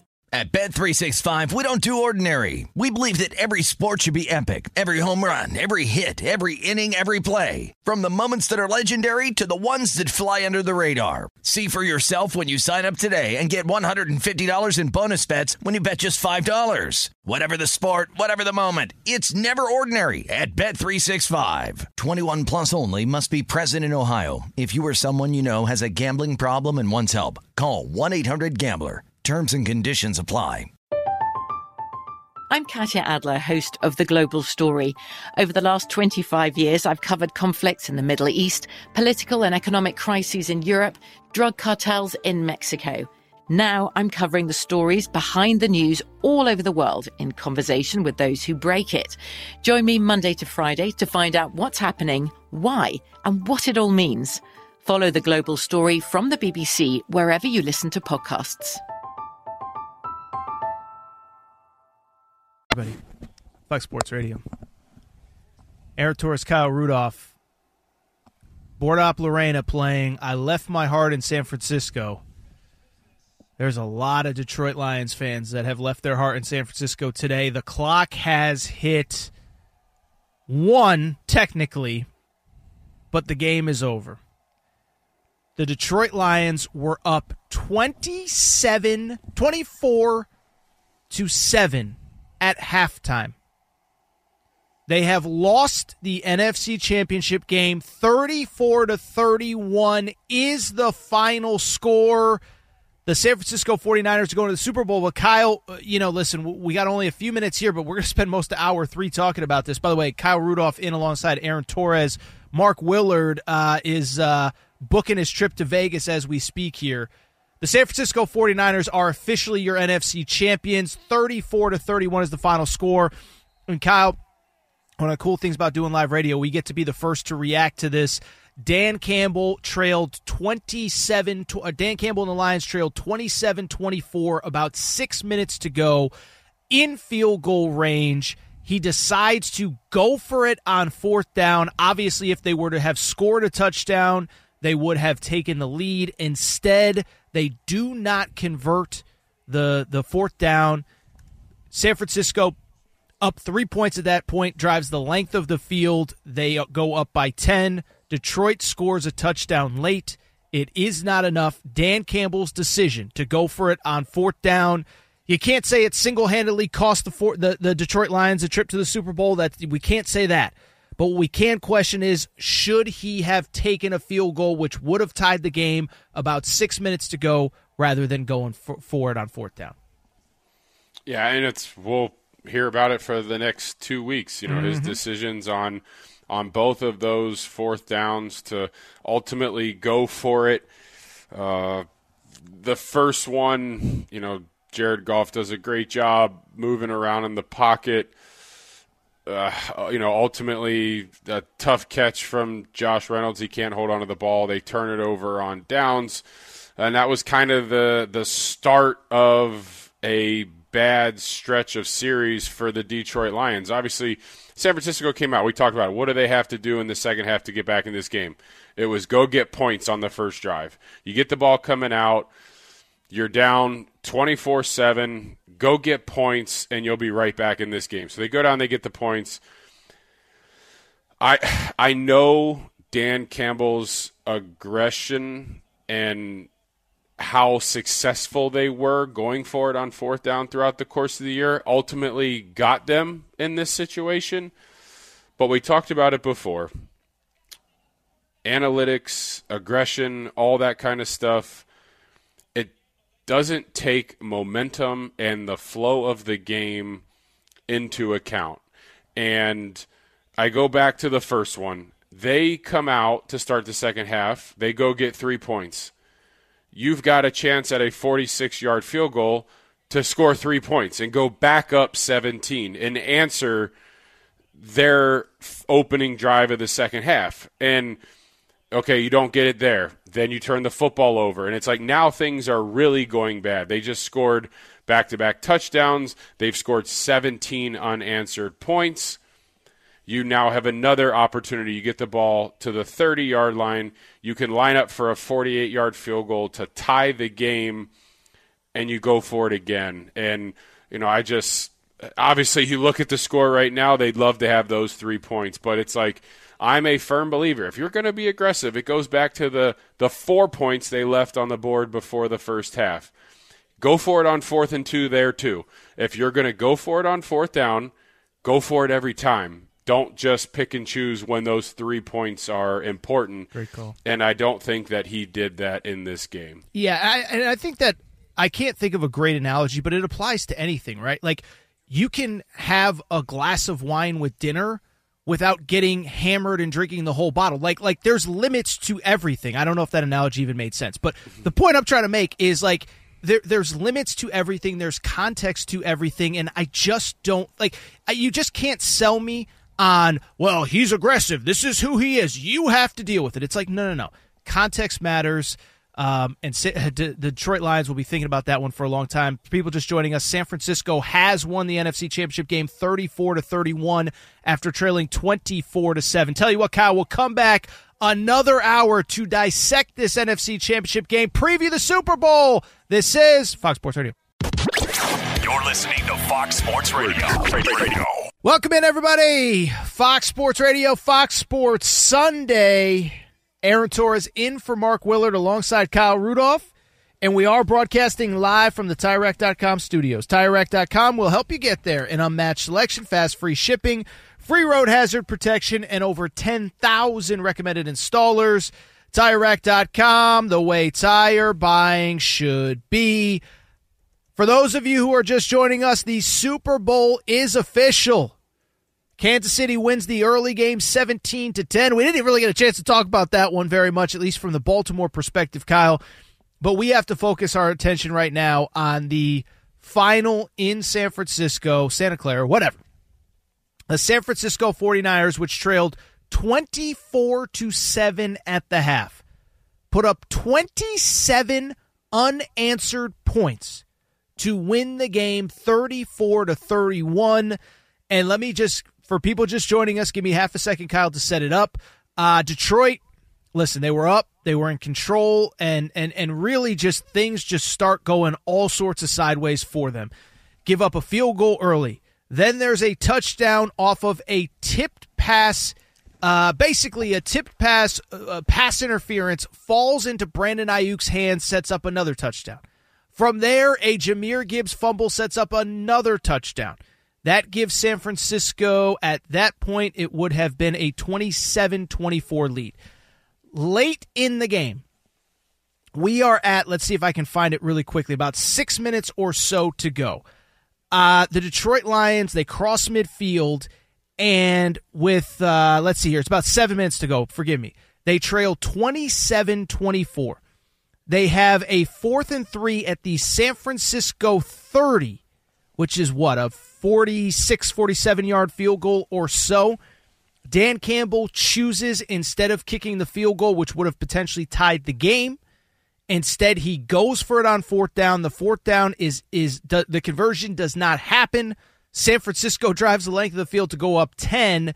And then even when Detroit got the ball back, even when they got into the red zone on the verge of scoring, for some reason trailing two possessions with all three timeouts, they run a play up the middle on third down, are forced to burn a timeout.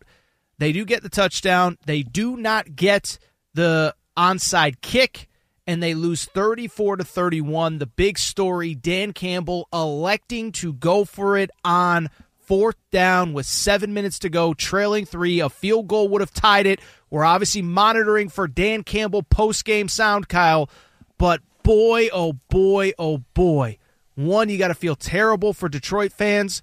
But listen, this is the topic right now. It's what everybody's talking about. What is your reaction to Dan Campbell's decision to go for it on fourth down? Aaron, do you do you like to play cards? Do you play blackjack at all? Uh, I'm not good at it, but yeah, I play here and there. So you, you know, like there's house rules, and like it kind of tells you like what the book tells you to yes, do. Yes, of course. Certain, you know what the dealer has, what you have. That book is built off of percentages, hundred, and in order to get, you know, like they, they say that the odds at the casino are about 48%. Now, I, I like to play cards a little bit. Um, you know, it's, it's fun to sit there and you, you play by the book. You can win some, you can lose some. For the most part, it's a great way to occupy a few hours hanging out with some buddies at a blackjack table.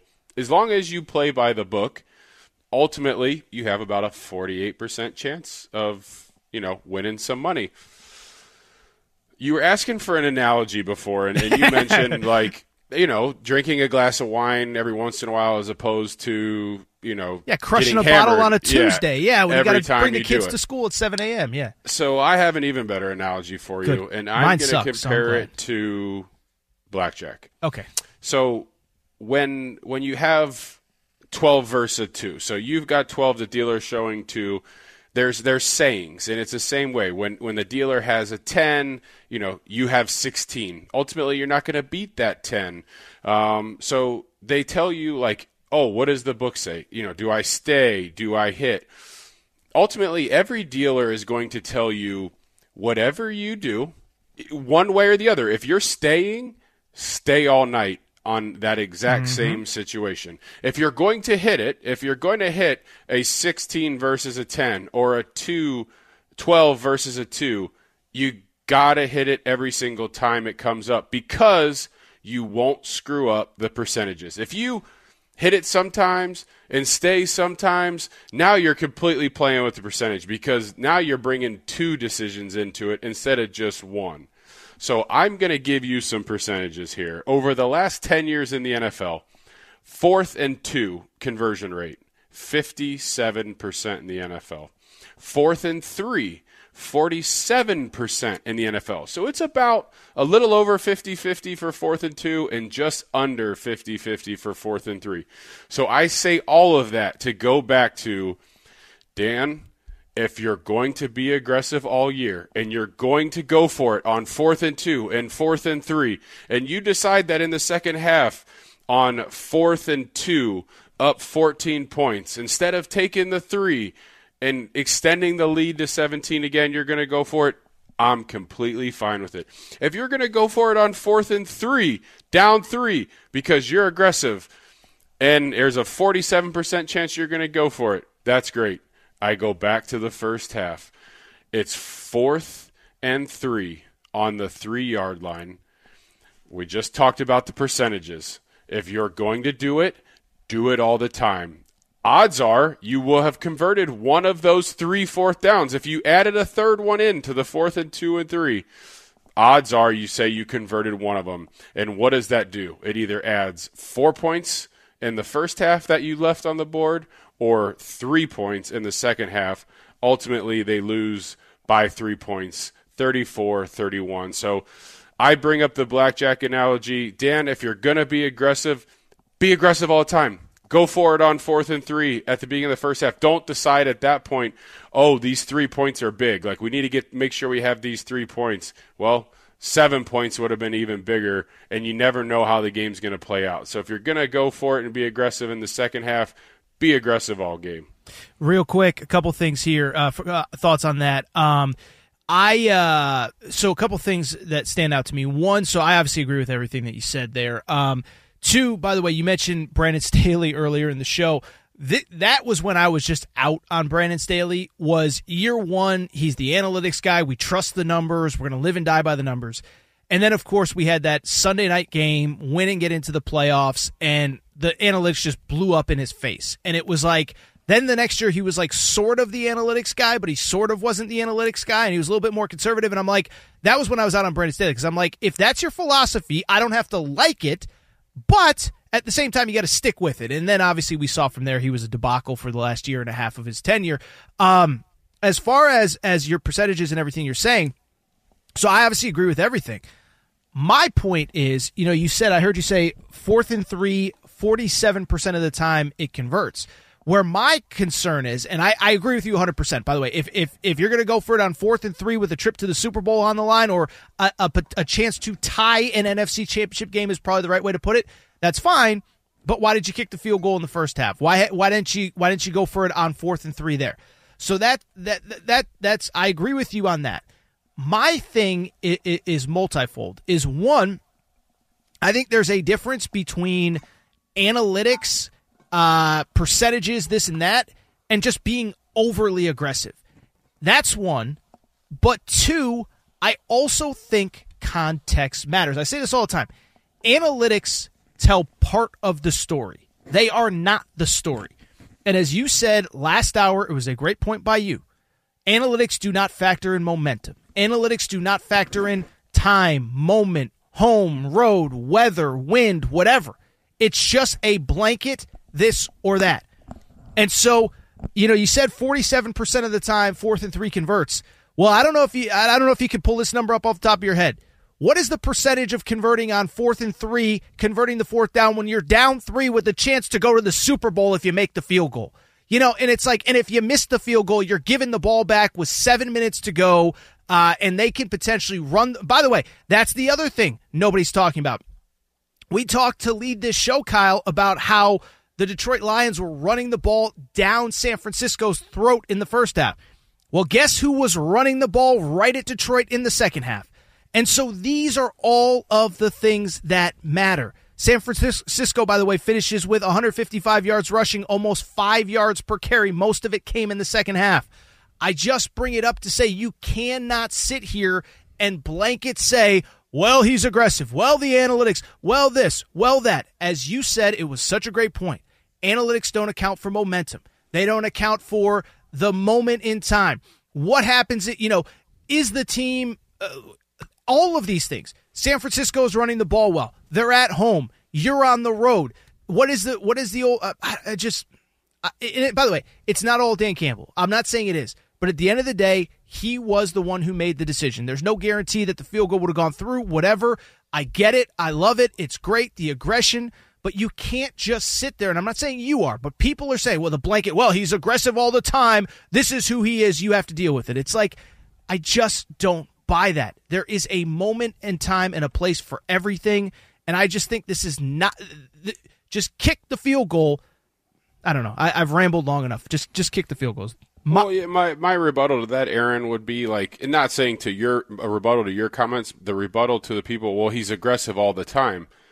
Well, no, clearly he wasn't because he kicked the field goal on fourth and three right before the half because in his mind those three points and ultimately going up 24 to 7, going up 17 instead of 14 were important. So therefore, he wasn't aggressive and he took the safe play. So I, again, I, I say all that to be like, look, if if we're gonna let if we're gonna use the he's aggressive all the time as the the get out of jail free card here, well then why wasn't he aggressive in the first half? Because again i go back to those four points and how that may have changed the outcome of things down the stretch. So to the to the media to the fans to everyone who says well that's you know go back to the the two point debacle in dallas where you know ultimately they have the issue with brad allen he completely screws it up it's 100% his fault but at the end of the day he should have kicked the extra point to tie the game when they had to go, and it wasn't fourth and goal from the two anymore. It's fourth and goal from the seven.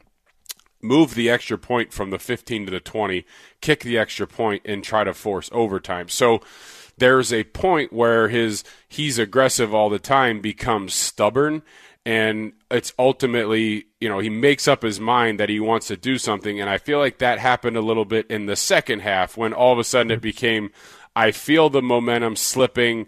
We need to get things turned around. Instead of taking the three points back, going back up 17 in the third quarter with a 46 yard field goal, and then ultimately in the fourth quarter, tying it up 34 34.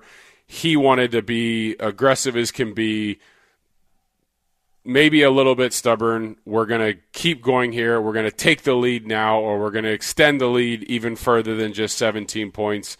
So again, I I could not agree more. It's the it's my rebuttal to analytics all the time that they're they don't take momentum into account. It's not a moment in time during the course of a game, and it ultimately is telling you how to score the most points. And who knows if if they kick that field goal there and go from 24 to 10 to 27 to 10, you know, 31 points might have been enough for them to win this game. Analytics would have said that, you know, they ultimately needed to go for it there to score more than 31 points. But if you get that three points, you're up 17. Instead, you're not giving the ball right back to them to go score seven points. You're kicking it off. Your defense is like, hey, you know, yeah, we gave up a field goal drive there. Let's get back into it. They're regrouping. Instead, you're reeling at the end of the game, and ultimately you give up 17 points in the third quarter. So, um, again, I'm I'm always always out on straight analytical decisions. I think that situational football, momentum, so much more has to be factored into decisions that a head coach makes uh, in in big games in the NFL. Kyle Rudolph, I'll tell you what, normally we would go to break, but how about this? For the second time in two weeks, my buddy Trent Williams is joining Fox Sports Radio. Trent Williams joined me after the Green Bay Packers game last Saturday. Trent, right. Trent Williams, you're out with Aaron Torres and uh, colleague of yours, Kyle Rudolph. You're on Fox Sports Radio. How you doing, man? I'm doing? Great. First of all, I asked you this last week after Green Bay. I'll ask you again. Take us into that locker room. What is it like right now for those of us who have never gone to a Super Bowl? Honestly, we ain't even made it to the locker room yet. So we Have you had your first sip of champagne though? That's the important part.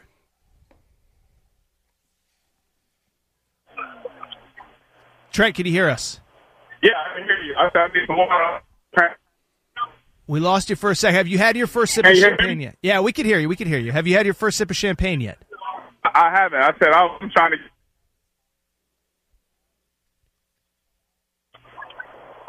I think they're having a hard time hearing me.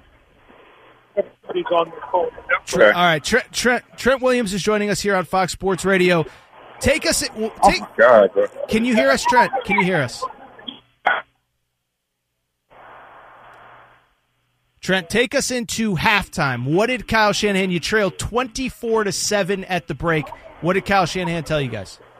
Uh, he just said, "Man, we, we just had to make plays." You know what I'm saying? Um, you know, you down 17. What what else is there to do? There ain't no point. We have officially lost Trent Williams. Champagne has gotten on the cell phone. We had to let we had to let Trent Williams go.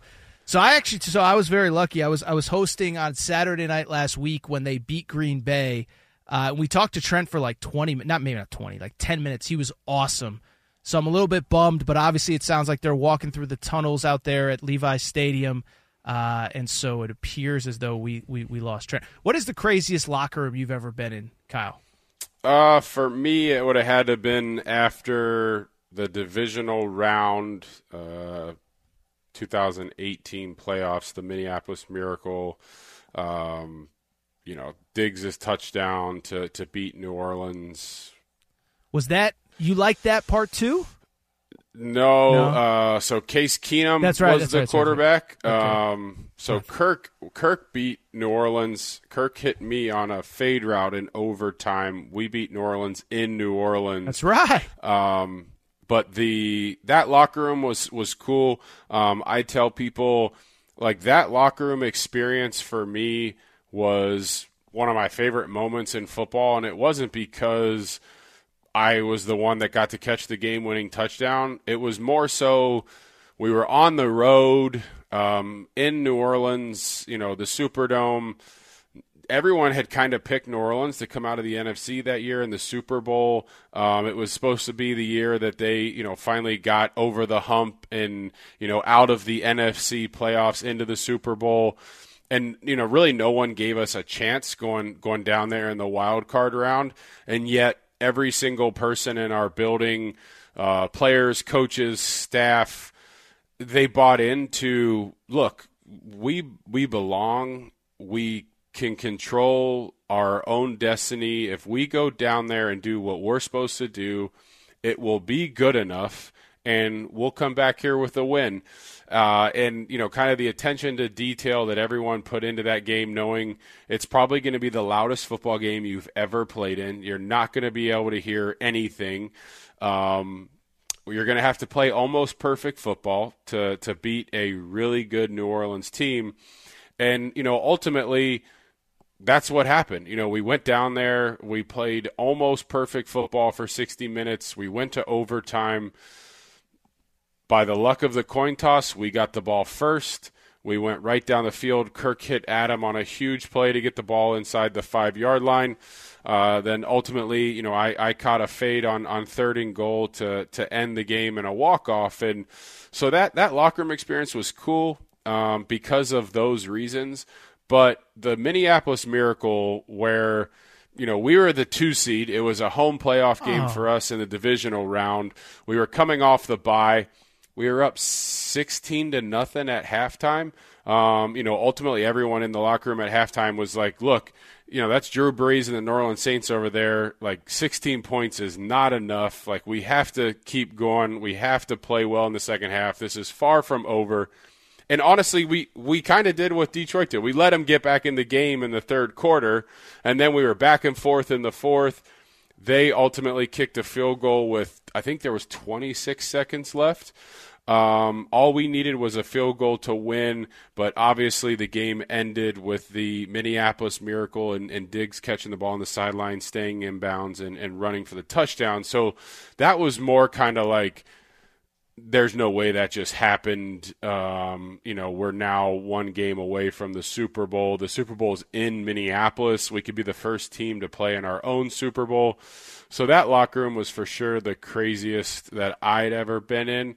Um, you know, it's a shame we didn't get to talk to Trent. I, I was really excited to hear kind of the the message at halftime, the mentality of the guys. You know, him, George Kittle, Fred Warner. You know, kind of what they were saying throughout the course of halftime and to start the third quarter. You know, as a leader of that team, as a leader of the offense um, you know, well, what are you telling telling the guys? You know, what what how are you rallying? Obviously, he start he alluded to it a little bit that Kyle said, you know, look, we're down 17 points, we just got to go make plays. And you know, quite honestly, that's that's the message that I would expect. Um, they didn't have to do anything extra special to come back from being down 17 points.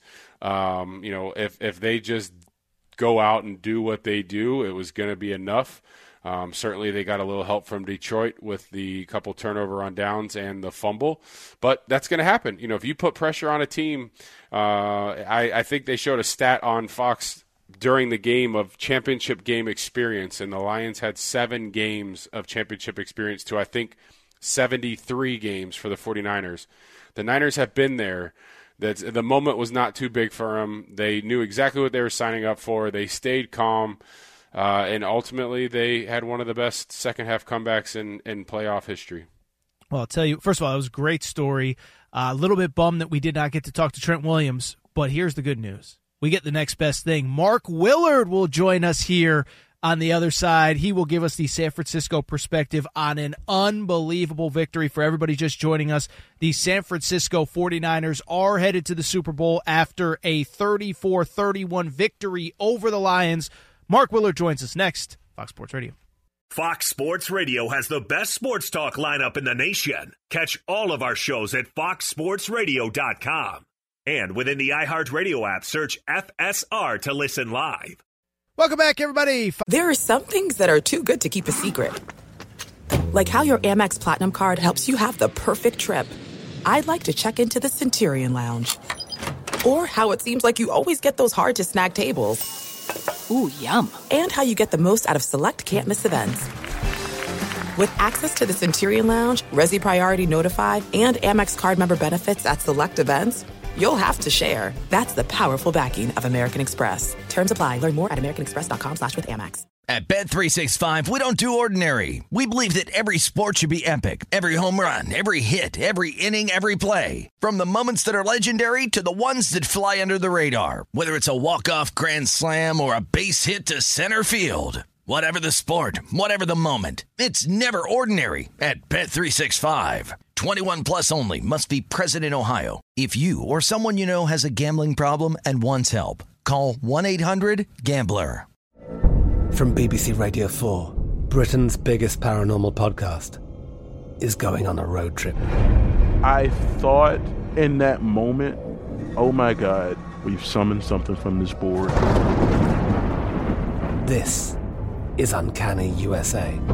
He says, Somebody's in the house, and I screamed. Listen to Uncanny USA wherever you get your BBC podcasts, if you dare.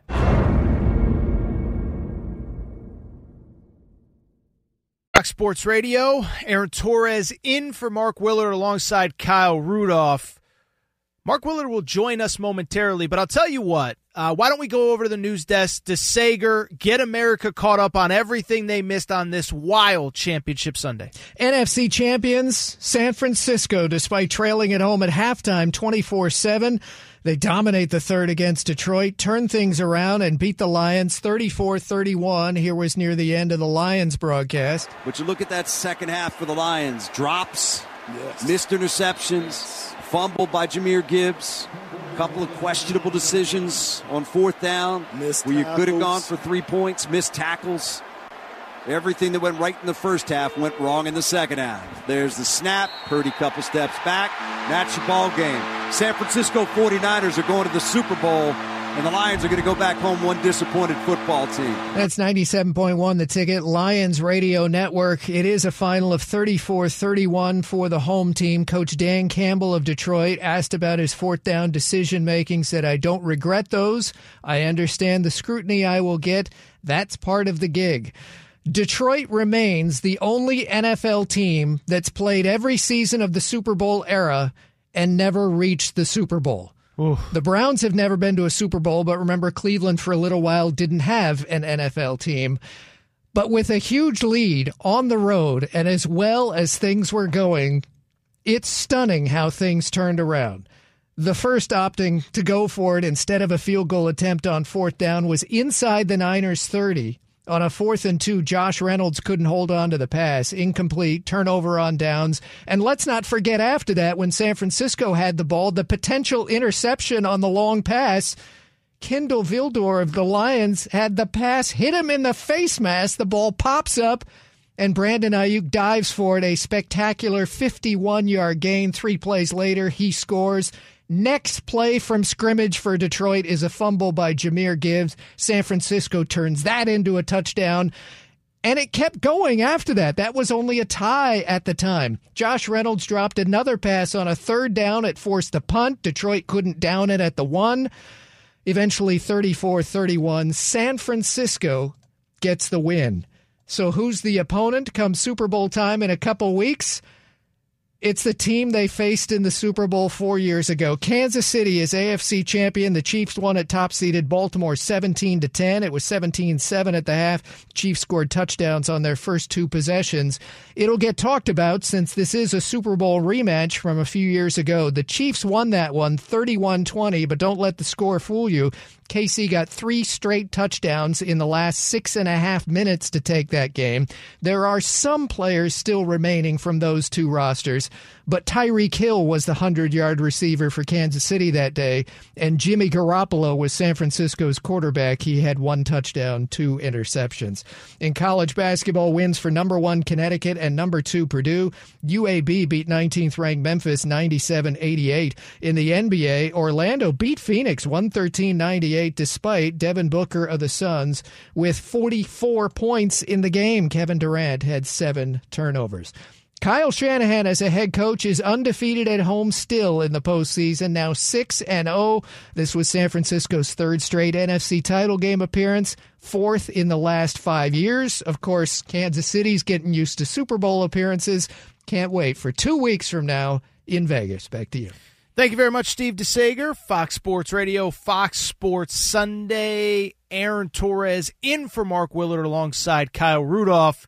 And I believe the man with his name on this show is joining us now, Mark Willard. Mark, let me let me can I can I just ask you a question? I don't know if you're a religious man, but are you going to be praying to, to, Is the higher being? Uh, are you going to be praying to him, or are you going to be praying? Are you going to be thanking God about Dan Campbell today? Uh, that was a uh, wild final minute. Go ahead. I'm sorry. The floor is yours. I'm, no, I'm praying to you. I'm praying to you. You can have the show. You can have it. It works. Whatever, whatever works uh, we have to stay superstitious and, and, and just go with it, right? Like, um, thank you for being there tonight. And I have no problem being outed right now that I'm not sick. I'm not otherwise engaged. I, I, I simply needed to sit back and focus on this thing. And, and more so than I even realized, uh, because those were uh, two of the least enjoyable playoff wins I've ever seen because it felt like they were going to lose the entire time. But here we are. So that's that's what I just said to Ryan when he when he called and said hop on with the guys. He's like, "How you feeling?" I'm like, I, "My favorite team's going to the Super Bowl, but I don't even know if we're any good." Like that's what it feels like. It's like it couldn't do anything right in the first half of these football games. An unbelievable situation. First, so first reaction to the fourth quarter. First of all, what were you thinking at halftime when twenty four seven, nothing's going right? Uh, what what are you thinking at halftime before uh, obviously the second half? I'm thinking I'm thinking that Steve Wilks is going to have a hard time keeping his job. Mm. That, that that's honestly what was going through my head because uh, and that's not to say that everything is on him or or, or any of that. Um, but the defensive coordinator of the 49ers is in a situation where it's been a revolving door from Robert Saleh to DeMeco Ryans. And then you get to this situation where everybody is incredibly high priced and has really big names. And and I just know that's the way it works in professional sports, where when you have what feels like every resource possible, and you can't stop the run, you can't stop the pass, you can't do anything. It's just like like everything is wide open spaces on every single play.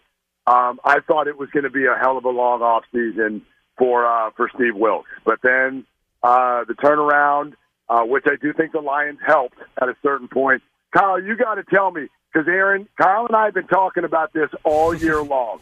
The disease of going for a field goal in the NFL.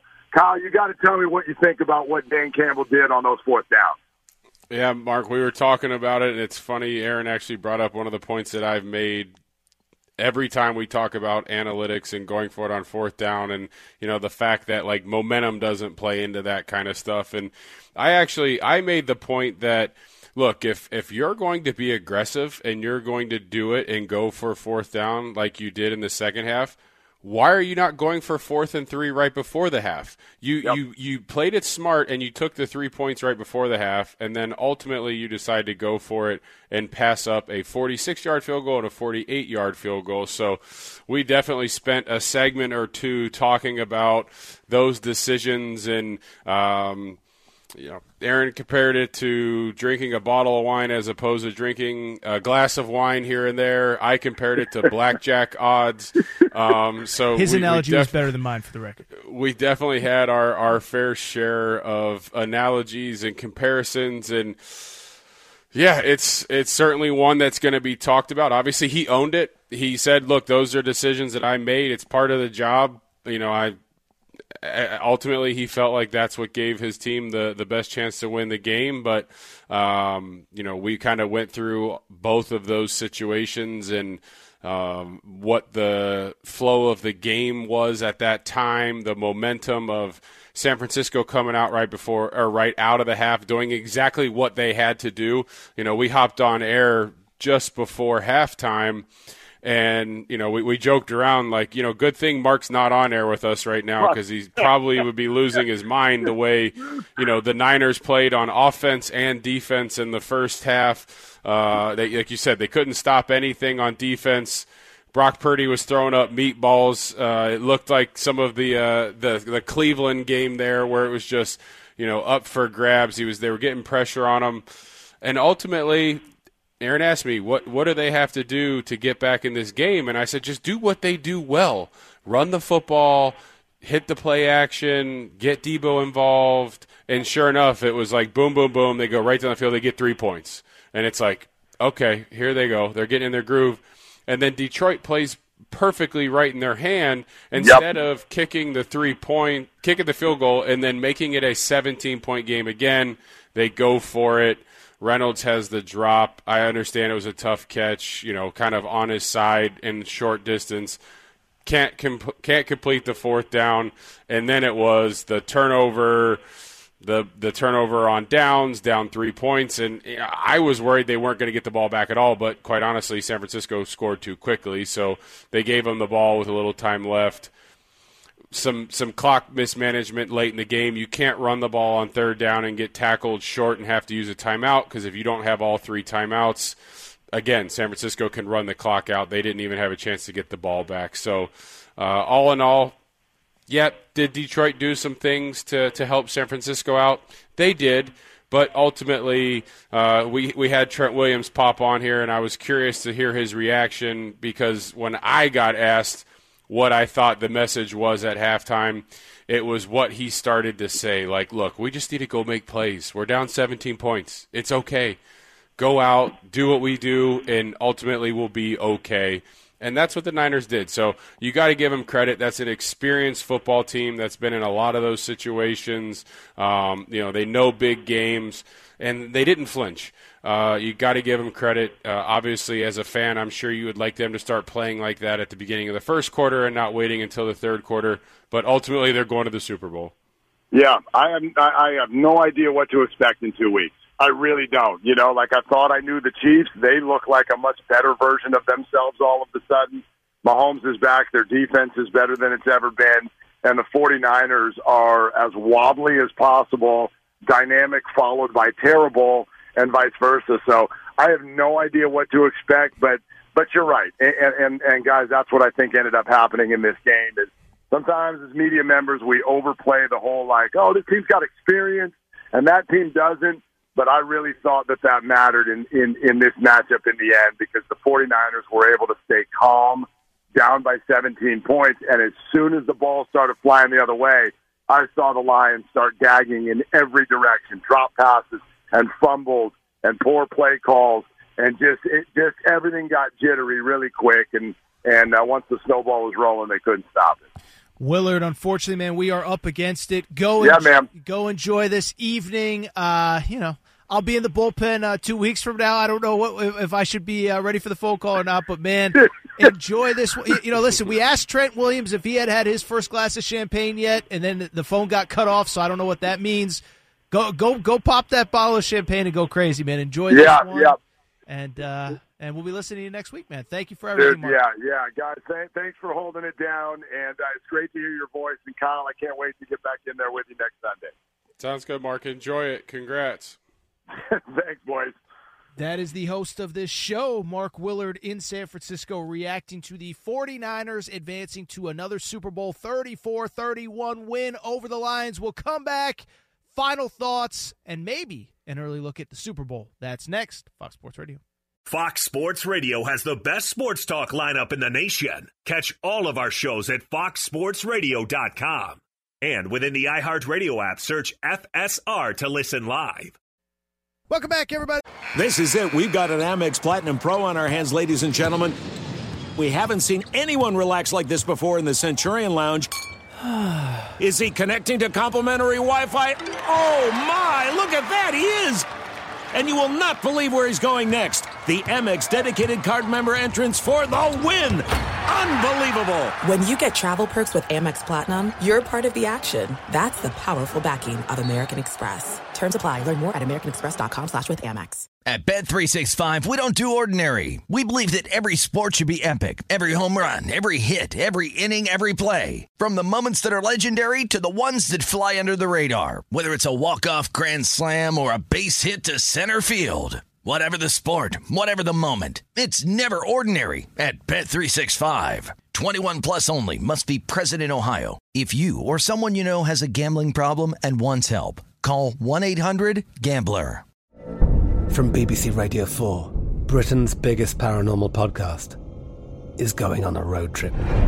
I thought in that moment, oh my God, we've summoned something from this board. This is Uncanny USA. He says, Somebody's in the house, and I screamed. Listen to Uncanny USA wherever you get your BBC podcasts, if you dare.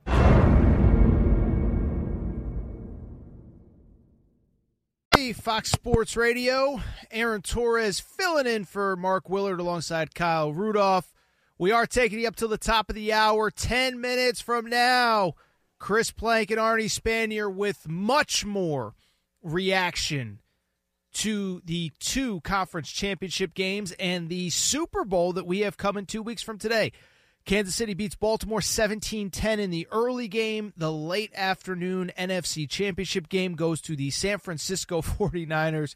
Still cannot believe they won that game. They were up uh, they win 34 to 31 after trailing 24 to 7 at the half. Kyle, listen, you know, everybody on these airwaves over the next, you know, day 2 3 is going to have plenty of reaction to everything we saw today but we only have a few minutes left. I, I want to ask you first thoughts on a, on a Super Bowl that, as Sager just said, two teams that are pseudo familiar with each other. You go back about three, four years. It was January 2020 when they played in the Super Bowl. George Kittle was there. Uh, you know, Bosa was there. Patrick Mahomes was there. Travis Kelce.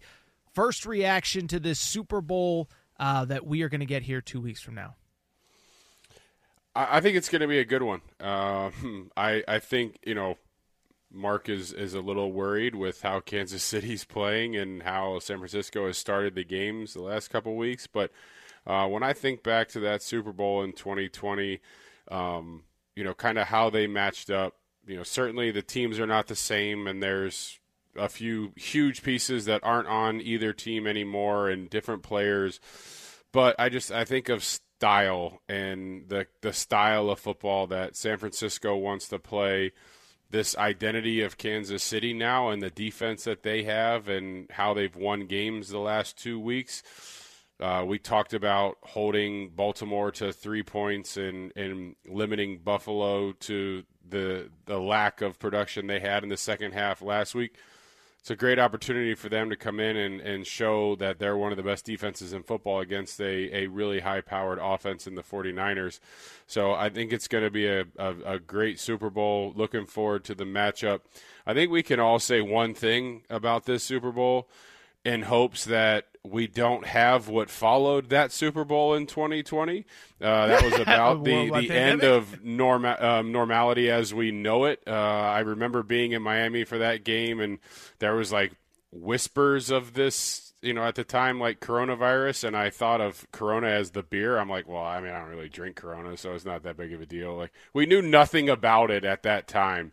Um, so it's like, let, us just hope that history doesn't repeat itself there, and, and we have a, a global pandemic following this great matchup that we get to see in two weeks it's uh, I don't know if the words right word isn't funny, but that is how I remembered that date because I had a, a, a female friend who was there at that game, the 49ers and the uh, Kansas City Chiefs, and I remember seeing pictures on Instagram and social media and and I was like, "Oh, this is so cool!" And then, like, see the same pictures on on Instagram and social media, like two weeks later, and you're like, "Oh, wow, that that was a different world that we were living in. That mm-hmm. was uh, a month ago." So, yeah, Kansas City and, and San Francisco are in the Super Bowl.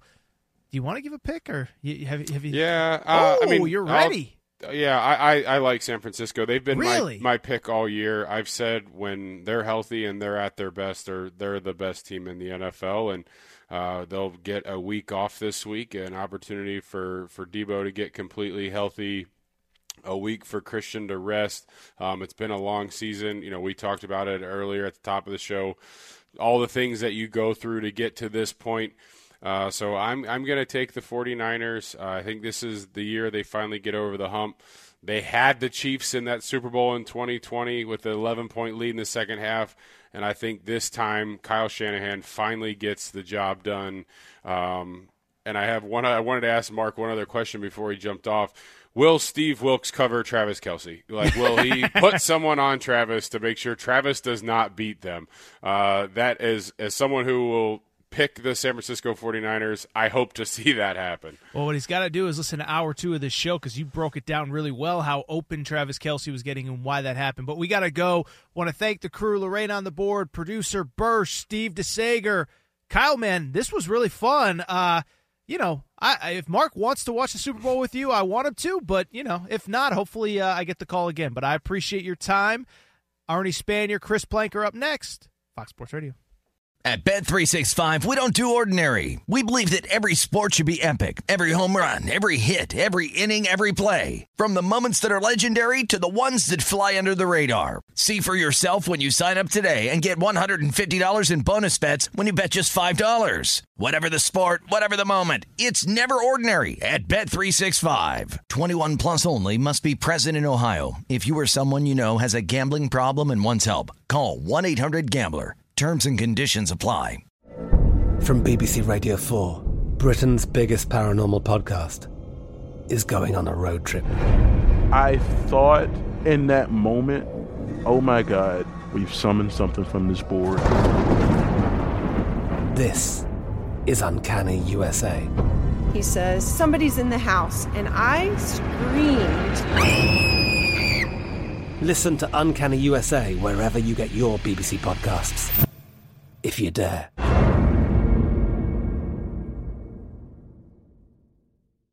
This is Malcolm Gladwell from Revisionist History. eBay Motors is here for the ride. With some elbow grease, fresh installs, and a whole lot of love, you transformed 100,000 miles and a body full of rust into a drive that's all your own. Brake kits, LED headlights, whatever you need, eBay Motors has it. And with eBay Guaranteed Fit, it's guaranteed to fit your ride the first time, every time, or your money back. Plus, at these prices, you're burning rubber, not cash. Keep your ride or die alive at ebaymotors.com. Eligible items only, exclusions apply.